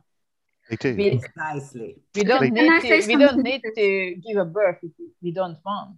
And just a 30 or 40 years ago, that was the that was the occupation of the woman. That- Give birth. Come on. Can I clarify that's- something, please? Because uh, I think from uh, going to um, you guys' reactions from uh, by what I said earlier, I was applying any judgment. I wasn't because I actually do not believe that we have free will. So I, I don't shame, I don't judge anyone. Um, but I have a curious question to ask the guys in this group if they want to answer either anonymously or um, um, or uh, or not. How many times a day can you go? We're expecting that.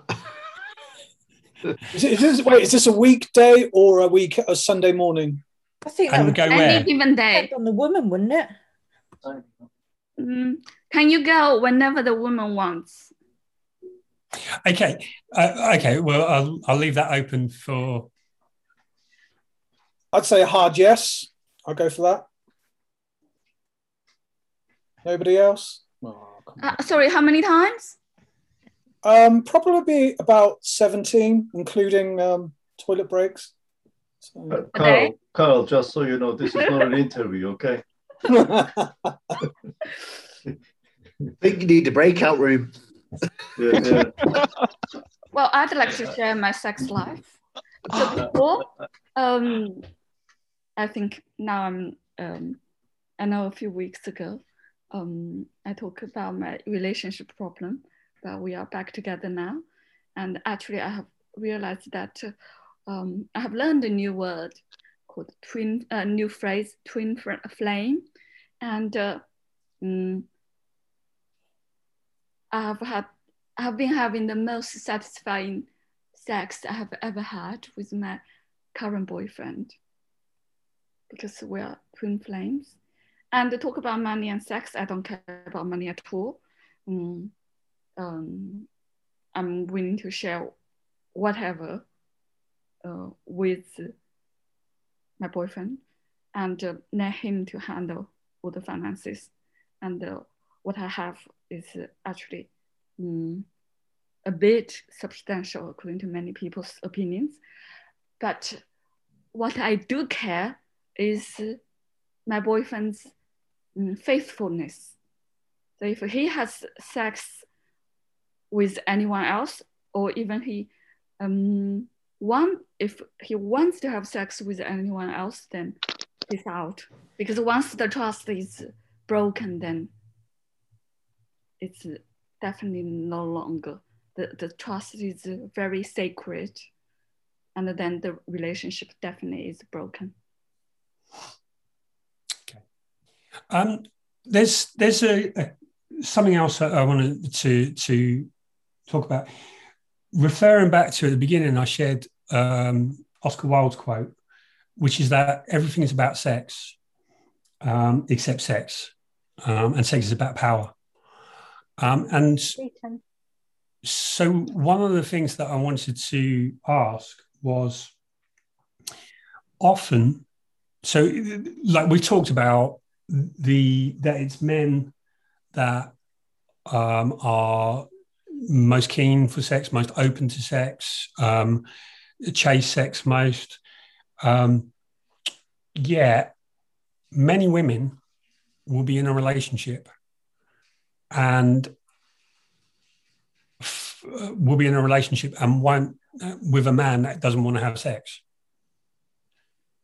Um, so, how does that equate to men always being up for it? sorry what's the question So, man doesn't want to have sex with the woman he's in Yeah. a relationship with yeah, that's probably because the man is not feeling genuinely loved and he's on a survival mode. If he's loved, probably he can go 10 times a day whenever the woman wants. Okay. Um, okay. So uh, again, there are many women that um, that's not their experience. Um, Nicole. Um, I'll come back to my point because it was about something earlier. Okay. Uh, Carl?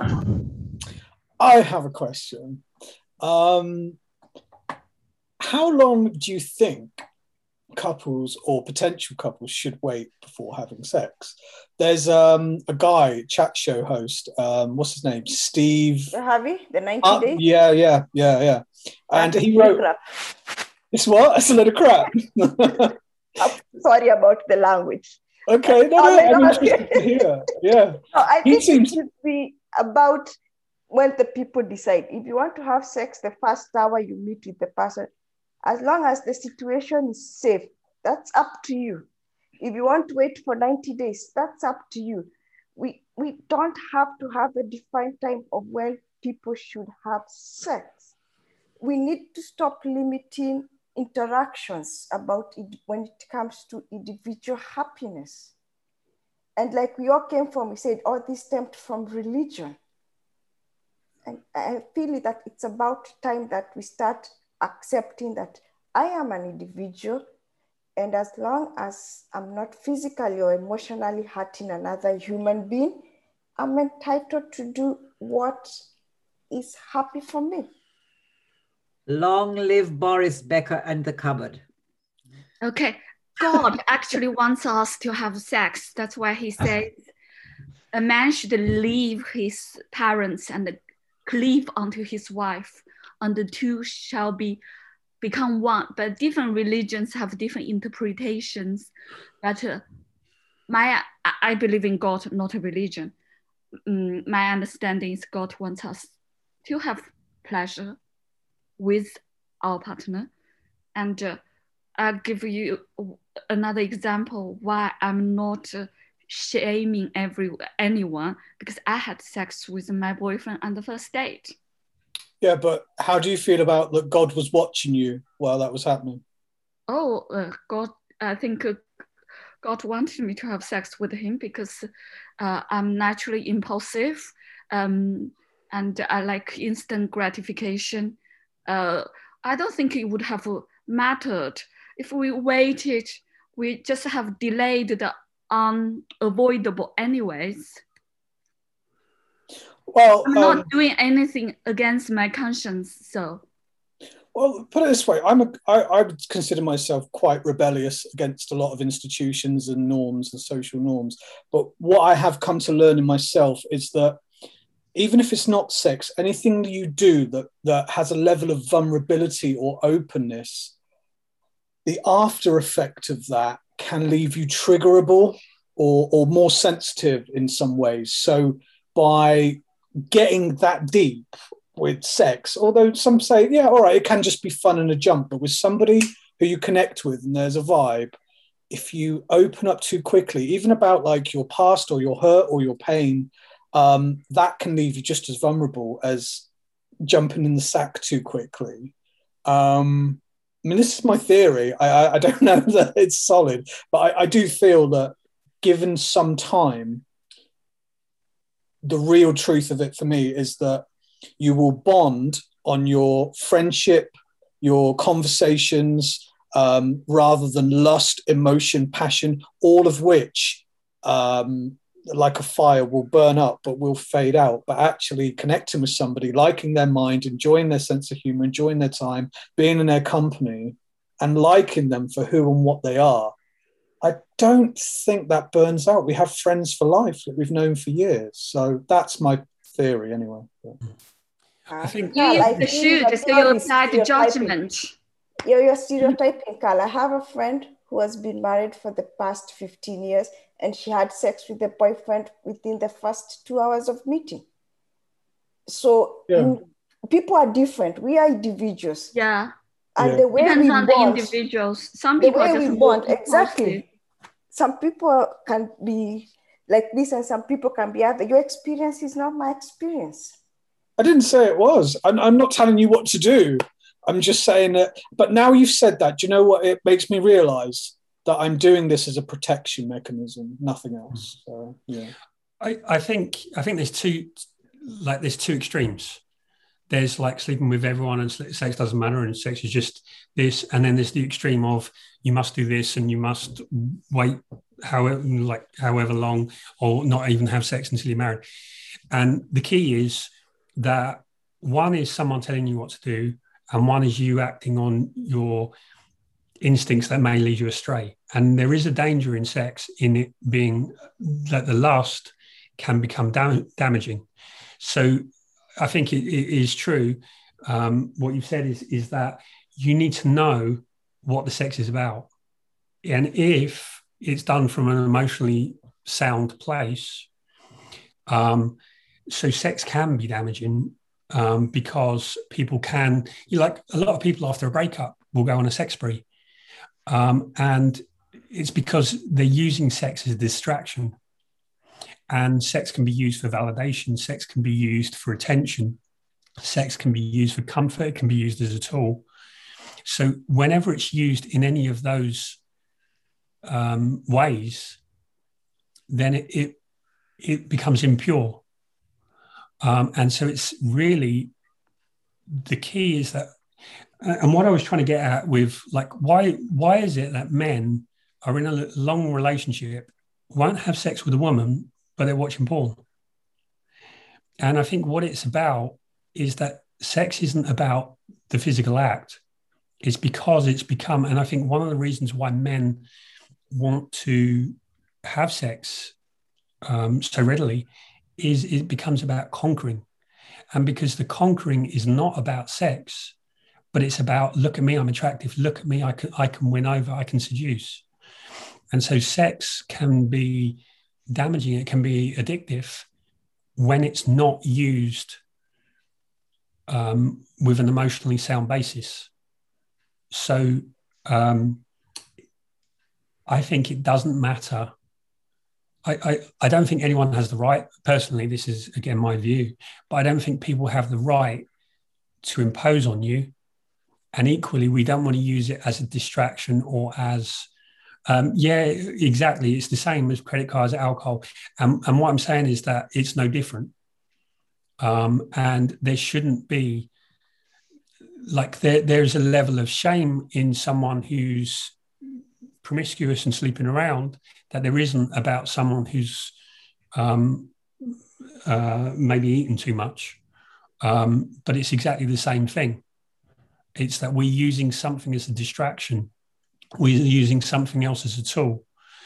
And so I think it's about not, I think like all of the religions, I think they have a point in the fact that gluttony um, greed, all of these things can lead us astray. Sex can can if if if we don't use it intelligently. But I think the point that Fei Wu made was that eventually, if if you um, have sex um, without just just for the fun, just for whatever, eventually uh, that loses its appeal. Um, and I think a, a, great there's two books on this. Um, and I think the second book is, is the one that really answers it. But Neil Strauss talked about the game where he learned how to pick up women, um, where he could have any woman he want. Well, not basically, he could have his choice of women. Um, and then the truth is where he found that unfulfilling, um, and it led to addiction and all of these kind of issues.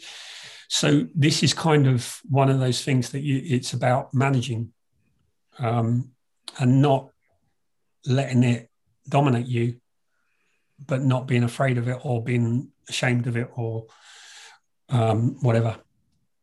It's the, the, phys- the physical question that I was about to ask um, is that what is sex? What does sex mean to you as an individual? Forget about the partnering with somebody else to have sex, but what is sex to an individual and then what is it to you and what what does it do for you why do you need to have it as a person as an as an individual um, are you in a relationship with someone who does not see sex the same way you do does not view it the same way does not have the same sex drive as you um, then those become questions that you ask within a relationship but i think as individuals we have to understand what sex means to us, first and foremost. And then on that basis, we can then look at a sexual relationship that we have with someone in a in a in, in, in a um, partnership and understand whether or not it is fulfilling what our expectations of a good sex life is for us. For me, sex is uh, soul connection, which wasn't the case in my previous relationships. Um, of course. I, am just going to throw out, um, just to add to that question, because I think um, Sandra's raised some really um, significant points.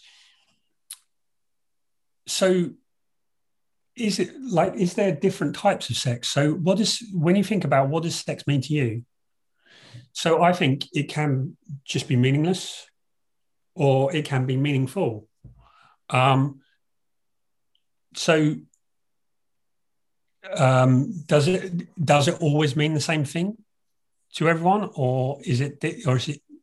Um... No, of course not. Sometimes it's just you need to release your tense, and the sex is good for that. Sometimes it's just playful. Sometimes it's just a good romp. Yeah, I was just thinking of a, a story. I instantly regret sharing this now, but I remember when I was 16, we used to go to this club and um, these two girls come around, and one pointed to her friend and she said, She likes you. Like that. I was like, okay. Now, unbeknown to me, half the town had banged her like a Salvation Army drum. But she, we used to have house parties afterwards, and she came back and she'd stay over, but she wouldn't sleep with me. I mean, she did eventually, but and that goes to show that, like what Sandra was saying, that she was obviously having her fun everywhere else, but she actually did like me, therefore abstained from it somewhat. So, yeah, like Rob was saying, the, the value placed uh, appropriately in different contexts. Can I ask a question to the guys here? If you, when you want to have sex and your partner doesn't, how do you feel?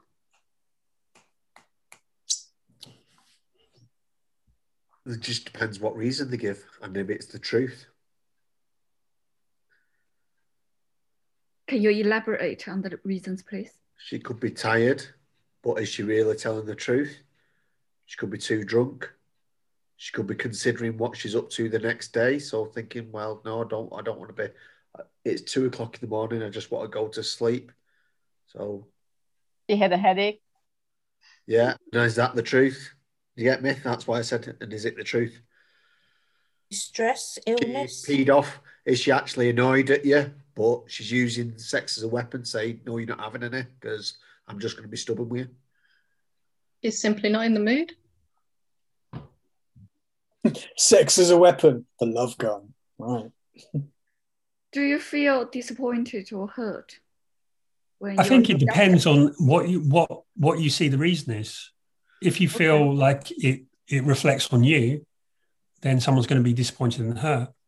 So I think it's individual. I, I, I, think a lot of people, I see a lot of people will ask questions like this as if it's the same for everyone, but everything is in all of life is individual. We experience it individually. So I don't think there's any one answer, and I think the best answer is if you ask the person. Okay, how do you tell whether the reason was uh, about you or her? Just well, I think that that's one by, of the problems. By the words she used or by your own perception? Well, I think everyone makes their own perception. Okay. And um, that's where a lot of problems come because our perception isn't always reality. I think there's a difference between sex and intimacy, if that makes sense. So, mm you might not be in the mood to um, to have uh, you know intercourse, but you can still be intimate and still you know have a cuddle or whatever, if that makes sense.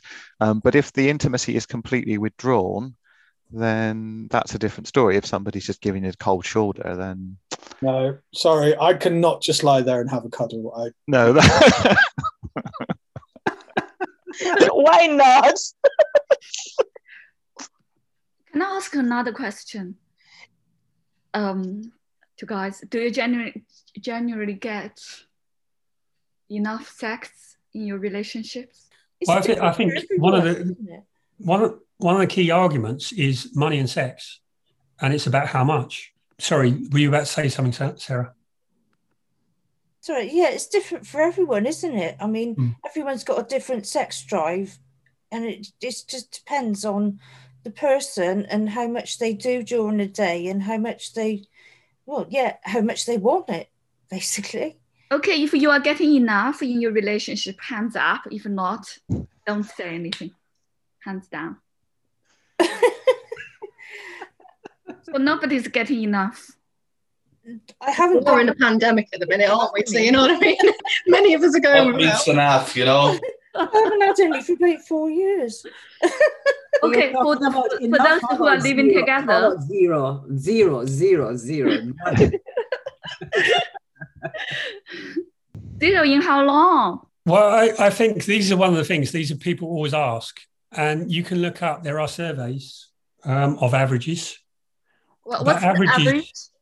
but averages are there's always in any statistics there's averages and there's it's random and it, and i don't think these are questions that you can get di- um, direct answers to but the question about sex has to also deal with the issue of self-love i.e things like masturbation and um, cyber sex and various forms of well self-love and and other kinds of love for want of a better word what about phone sex or video sex? Yeah, that's the one. Virtual sex. Yeah. Okay. Forgot the, the term. well, I had a phone sex with my boyfriend before we met. Oh, that's so nice. That made it easier for us to have sex on the first date. Okay. And that was my uh, only and the first phone sex ever in my life. Um, okay, so um, Sandra, did you have a more specific question or, or, area to?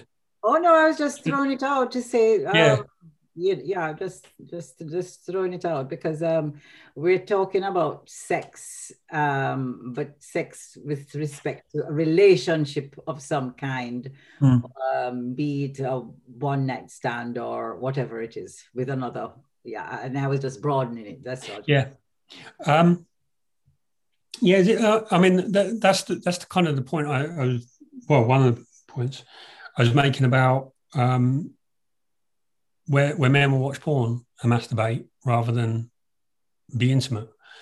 Um, well, so I, yeah, I just wanted to add on that actually that. Um, uh, sorry, this is quite a uh, not a very nice term, but there's a term and it's called being a pillow princess meaning that that your partner is not um, sexually uh, engaging back or e- even in any sort of intimate way. And I know that I was in a relationship whereby I would rather go have a shower than like go through the whole process and the energy of everything.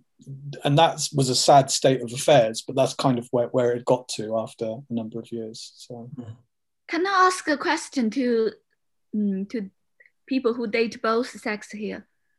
what is more, more satisfying, sex with man or woman?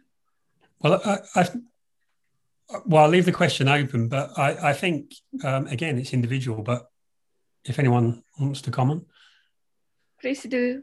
I'm curious.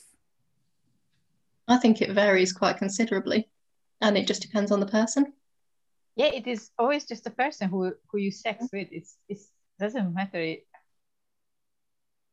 and I think it's you know it's a different experience. I, you cannot can compare really the two things. It's a really different version of um, the sex. Okay, so can I ask what women can do that uh, man can't? For you, try it and see. Good answer. What? Sorry, what was the answer? I missed it try and see. Go explore. Sorry, what's the word? Can someone type it for me? That does. Um, okay, so I, what I was about to say, at the end of the day, I feel it's more about sexual compatibility. You can have sex as a woman with another woman and have the best experience, but I can also have sex with another man and have the best experience, and have sex with another woman and have the worst experience. So the question is, how much compatible are we? Are we in sync? Does she like what I like? Does he like what I like? So it's individual. We can't just generalize and say, oh, I prefer this or I prefer that. Hmm. It also depends on if you meet, if you if you're having sex with somebody who is so engrossed in the performance and that person is performing and they're ticking their own boxes they don't care about your boxes and it, when they are finished to their satisfaction that's that's it for them. It's not about meeting um, halfway. It's not about um, a communion of, of, of, of two people. And and then you have those who are so concerned about their performance you know the the ones who will ask you how was it for you? Was i good enough? Blah blah blah blah don't even go there. I mean did you did you whatever you know the uh, okay yeah right. Like a survey. Yeah but it's like you need to take a note in, in the yeah, yeah, yeah, that, that, yeah. that was really good. Yeah, right it does because five out of ten or eight out of ten. no, no, that's not it. If you find somebody who is actually open and is willing to um, give of themselves and allow you to be yourself, I think that would be good sex. That's very good point, Sandra. Especially if you're thinking about mysteries, you know, it's just don't need to speak it's the person actually know what you want why we want to know the end of the movie if actually we will not enjoy so that's the best one when you actually don't need to speak and you get more or less as the experience just experience the important not what you get literally hmm. I've been saying this for years, Janos. I wish women would just not speak and it would make everything better. Not really. I didn't mean that. No. You can try. Can, can I ask, do men fake orgasms? You think they can? Yes. They do? Yes. I believe they can because it depends with the person they are with. If they don't feel the girl or they don't feel the man, they'll just fake it so that they come out of there. And going back to Rob's question, why do men watch porn when they have a woman? is because of a fantasy they have created that their partner cannot fulfill it. And they feel that that porn can be able to provide that euphoria experience. I read that in a survey the other day. I, I think I, think that's true, and I also think the other part of it is so yeah, it, it's like the fantasy, um, and uh, also like when you bring in Julia's comment in, in the chat, it's about um, so it's about the fantasy and it's also about the fear of not being able to match rea- um, to live up to it in reality. Um, and so it's about like in, in order so, so like if, if a man is not interested and not um, interested in, in satisfying uh, his partner, well, it really shows you something about the person. And it's a shortcut to how they're going to treat you in a relationship um, because it shows a, a, level of selfishness. And so to really, um, like, really be satisfying, for sex to really be satisfying, is really about then like at a level where you have a connection and all of all of that stuff there's about a level of intimacy and vulnerability and all that that has to be involved in it. Um, and so often it's just easier not to show up not to have to um, live up it, it, it, can be challenging and confronting and so some people can just um, not be willing to to give that much of themselves. Um, Nicole. You're right there. Um, you said about um, when like one partner goes and masturbates, um, it's kind of because there's something sort of missing or what have you. Um, you know, you can't fulfill a fantasy, but don't don't you do you think it's I don't know, I kind of feel it's healthy, even within a relationship, for both partners to be able to masturbate and enjoy themselves as well. And I've had this in, in a previous relationship with a male partner, um, happened to mention that he'd done that. And for me, it was quite, I don't know, I, I enjoyed the fact that he was coming to talk to me about it. And that shocked him considerably. And I wanted to know about it, you know, I just wanted to explore that with him. And that was really, that sort of took him aback a wee bit as if that was out of the ordinary. I just Uh, thought, but- do you think it's healthy? But if you're just a simple, just you wanna be selfish because if you have a sex, you need to think about your partner normally. But if you just masturbate, it is just you. It's about you and your pleasure, and you don't need to share with anybody, and you don't need to worry about the other person is having a good time or a bad time or who cares because it is just about you and why you of course you can you can masturbate in a relationship as well it's, it's just you It's- you know it's, it's, a, it's a own time It's a bit different as well, isn't it? Do you not think having sex with someone and masturbating, obviously, you know, you get to the orgasm, but it's still a little bit different Hmm. as well. yeah, it is And It is a I, I, I bit think different. I think the problem comes though. uh, The problem that I was talking about, just to be clear, is about a man, man that wouldn't have sex with their partner.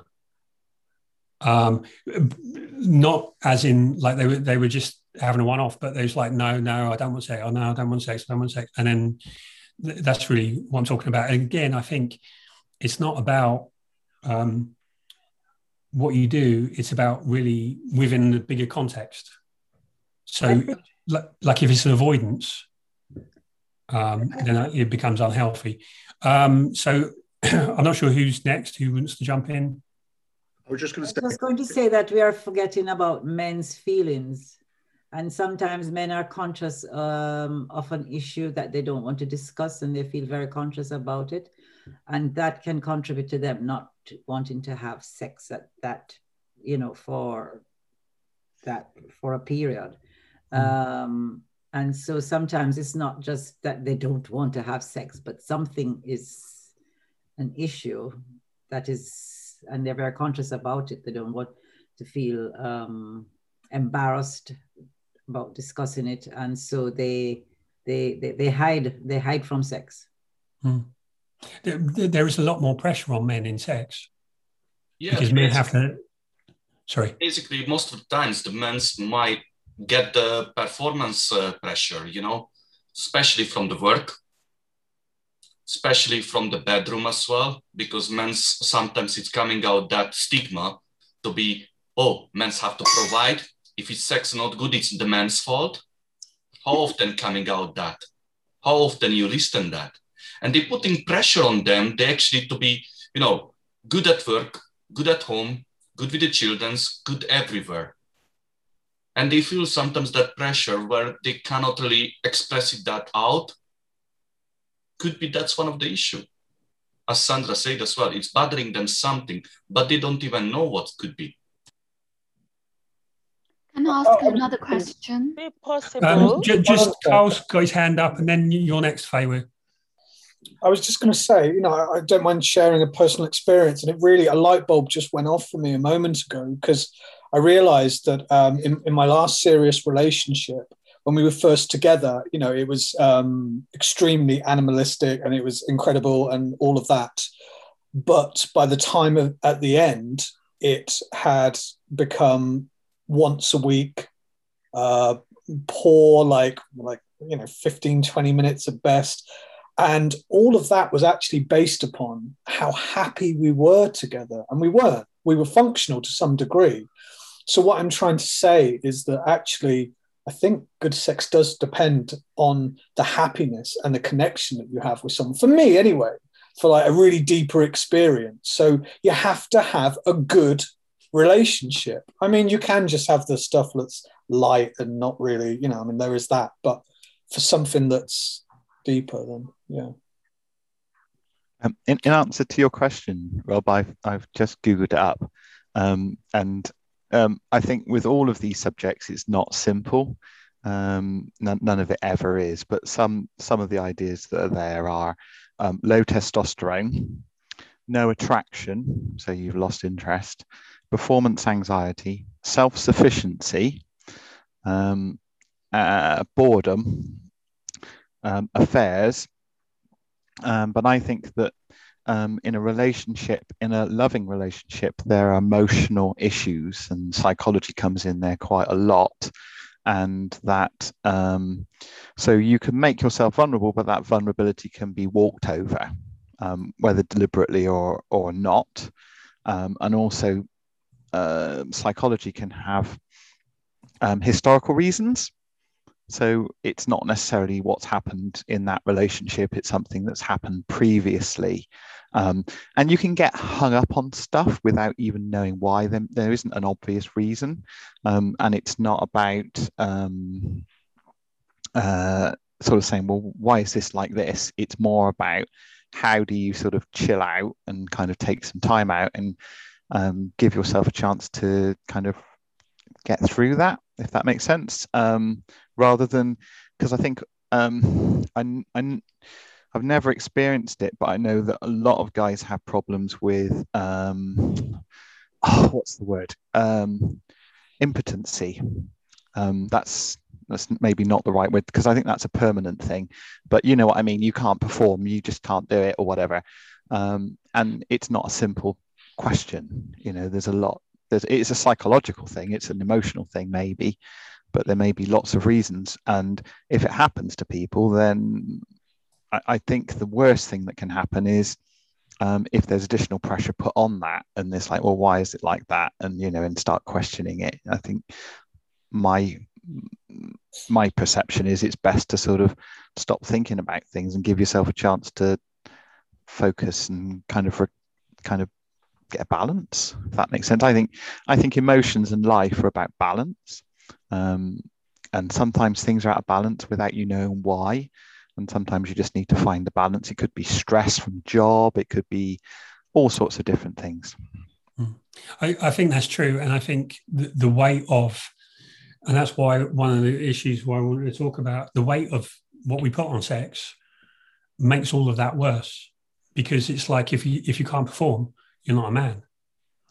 Um, and so, yeah, I think there's a lot of weight of things. Um, Janos, I, I, I realize I've been saying your name wrong. Uh, yeah, basically, I just want to add it for Stephen what he was saying. It's very true, and the recent research what came out, it's literally saying over 90% of the men are struggle with that. However, they never really speak about. They never really able to open about this stuff. They never really realize it's actually happening with them. Um, yeah, I, I know um, talking to talking to people um, that there seems to be quite a significant issue for, for say like men of my age. Um, What's your age? Um, I'm 49. Okay.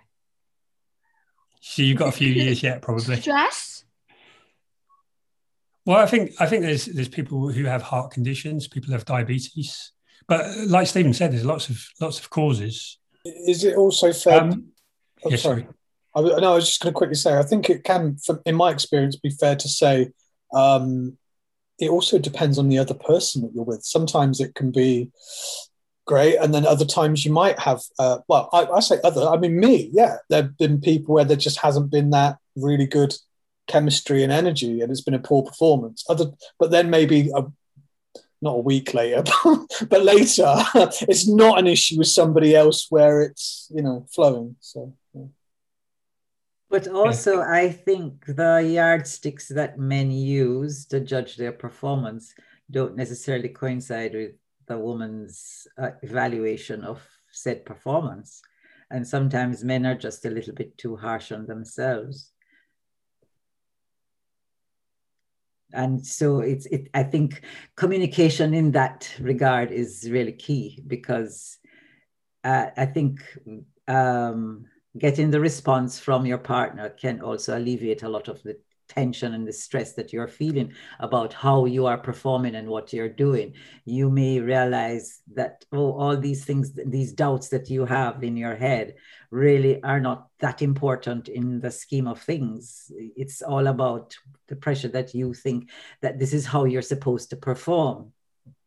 I know um, this is anecdotal and this is coming from a phenomenon that's happening in Jamaica in the school system where these teenage boys are buying, going down into the heart of the city and buying um, Viagra tablets because they are watching porn and they think that the girls need them to be able to perform at a certain standard. And so they're learning all of these things and they think that's what sex is about. I mean, the sexual relationship is to be. And to them, if they can't, um, be seen to be like what they are watching, then they are failing. Yeah, but some of them have said that the girls tell them that they're failing, you know. It's their perception that if they don't do what they see, they're failing. But what, what, how do you feel though? Would you rather someone went for five minutes or 50 minutes? 50 minutes is probably no no no 50 it depends. it depends of the mood. I mean it is live tissue there you know please. I mean it depends on. on what they're doing. You can go 50 minutes and you have done absolutely nothing. Exactly.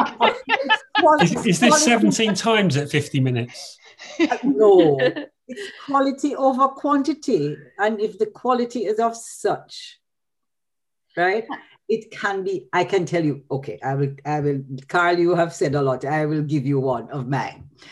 There is an experience that i had oh many many years ago and it still stays fresh in my mind. And it's the only time I, I as a matter of fact the gentleman said he should have married me but anyway that's another story.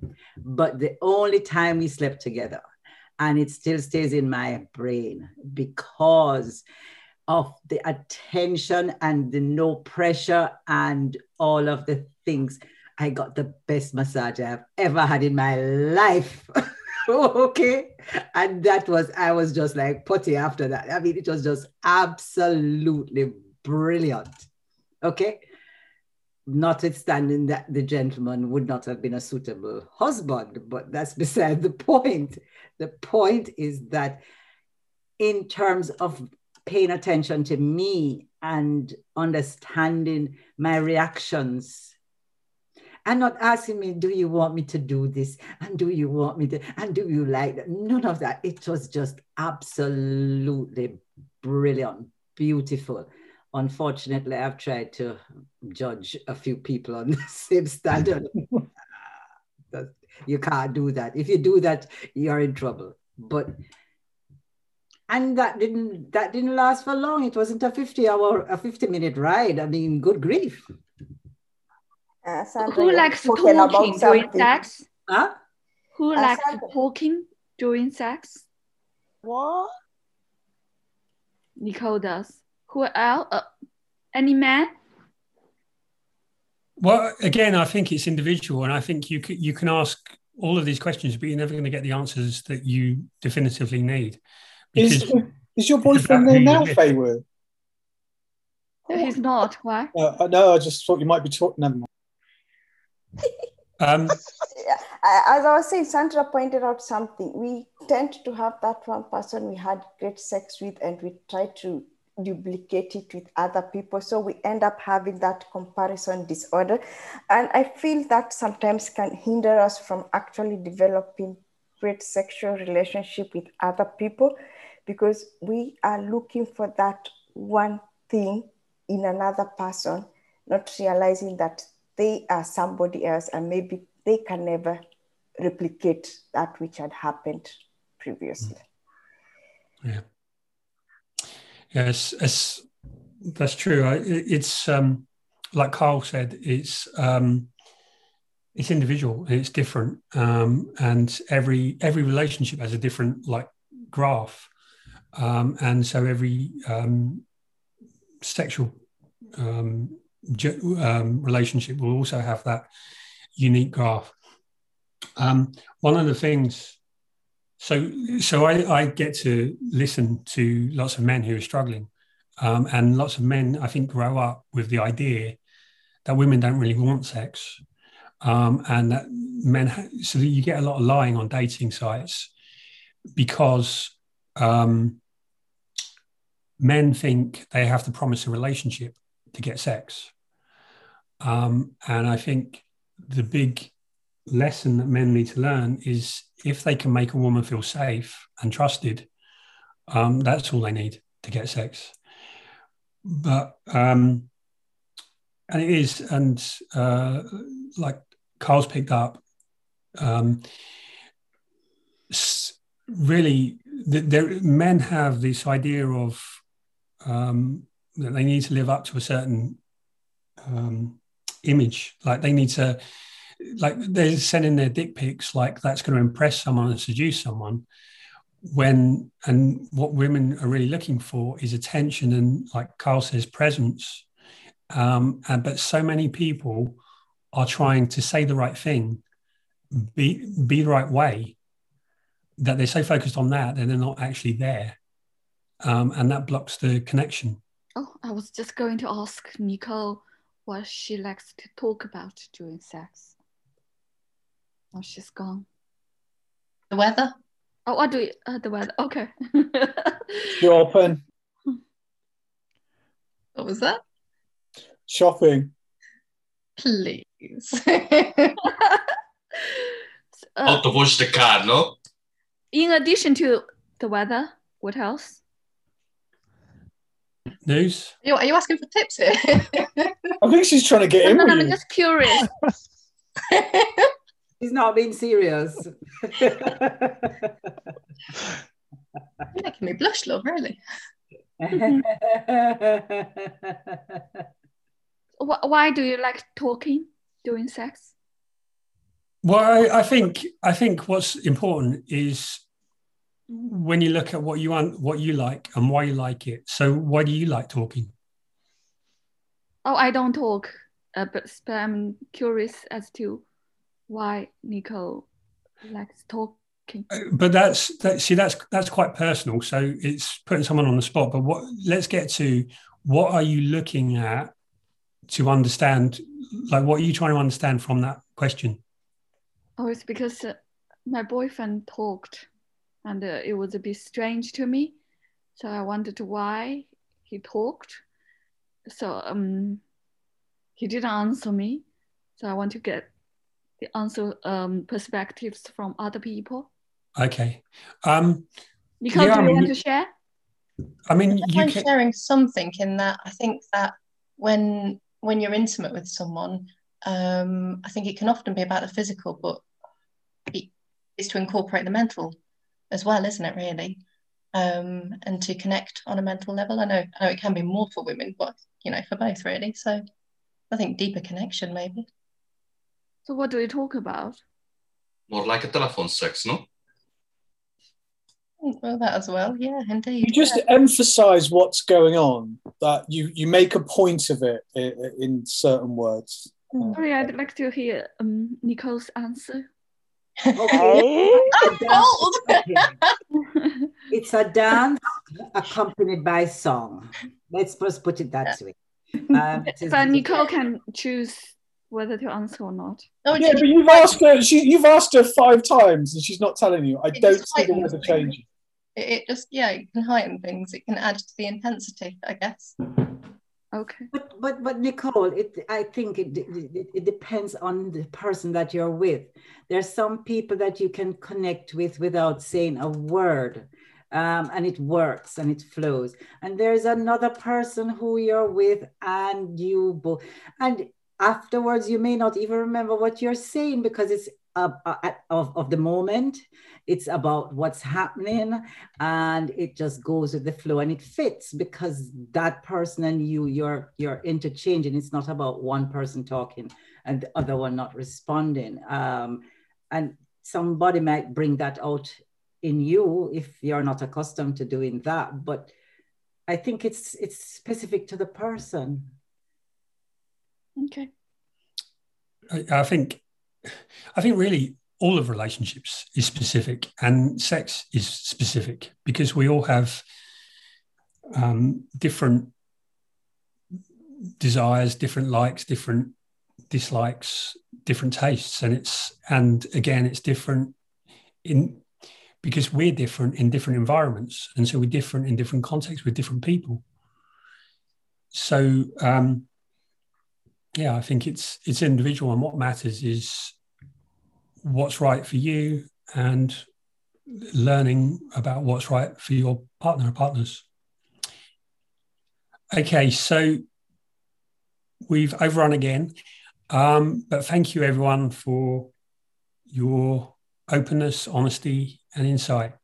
So I think if we go through um, quickly, anyone who wants to comment any insights or any um, anything that they'd share to anyone else, any general like your insight that you'd give to someone else on the whole topic of sex, if anyone wants to share.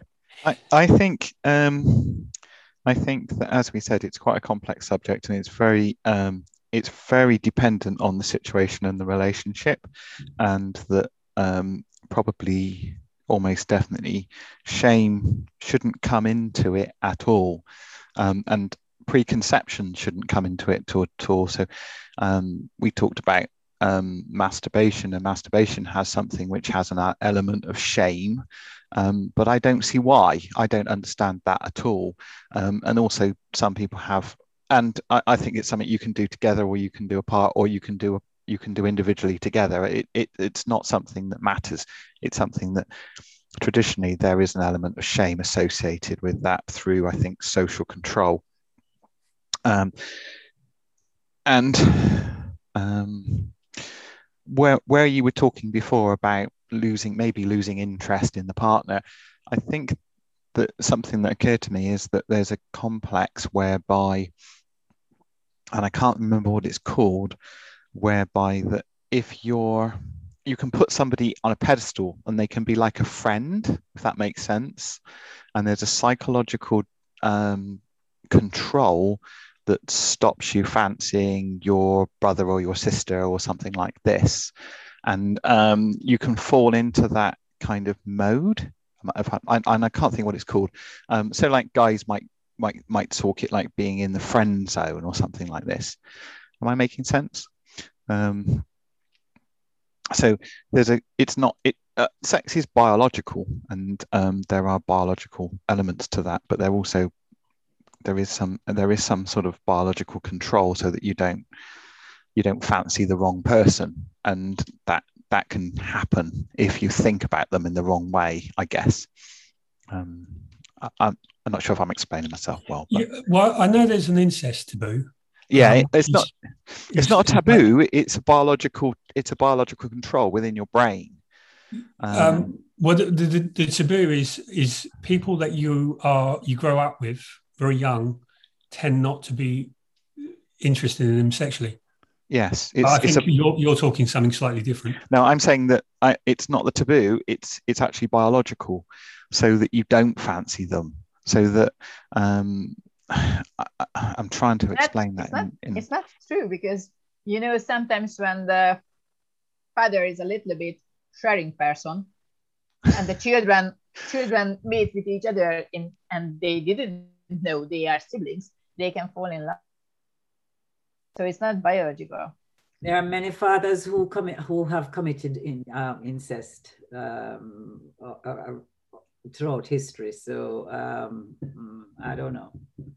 I, I, I, it's something that I read once, and I can't remember. There's something like that called the Oedipus complex, which I think is the other way, is where actually it, it's broken down.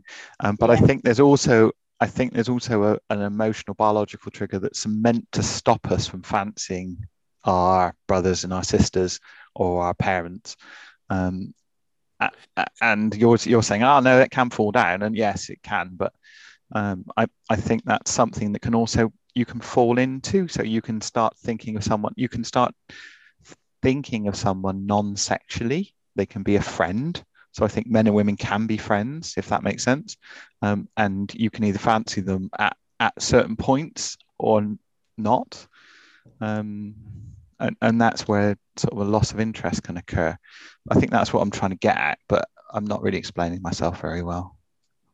Um, yeah, I, I, think I get. Um, yeah, I mean, people can. I mean, that does happen a lot in relationships um, where people become more like housemates.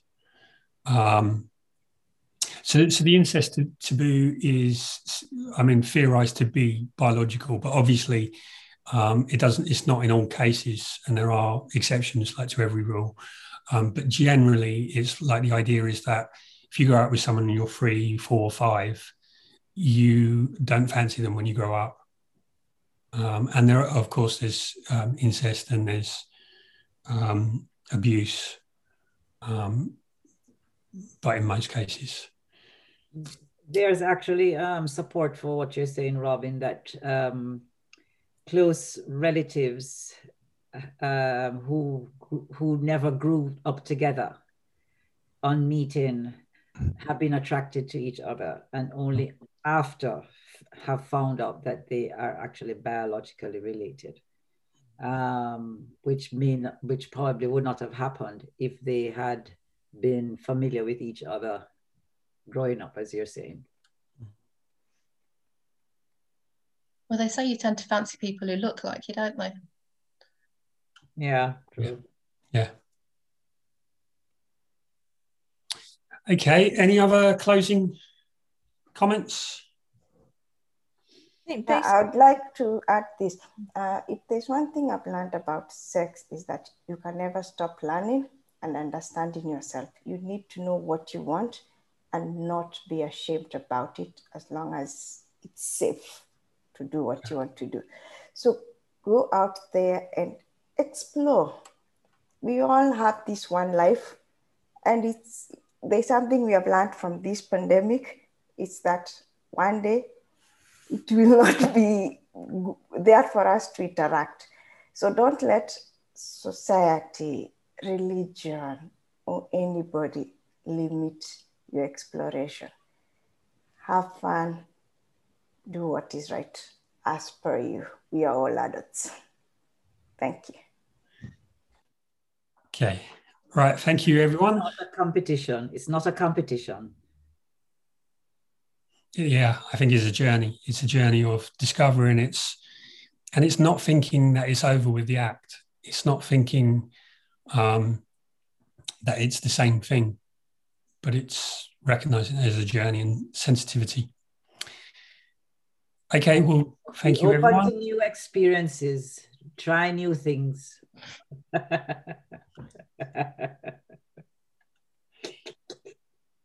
Okay. Um, next week we have so next week there's a five day um, sprint.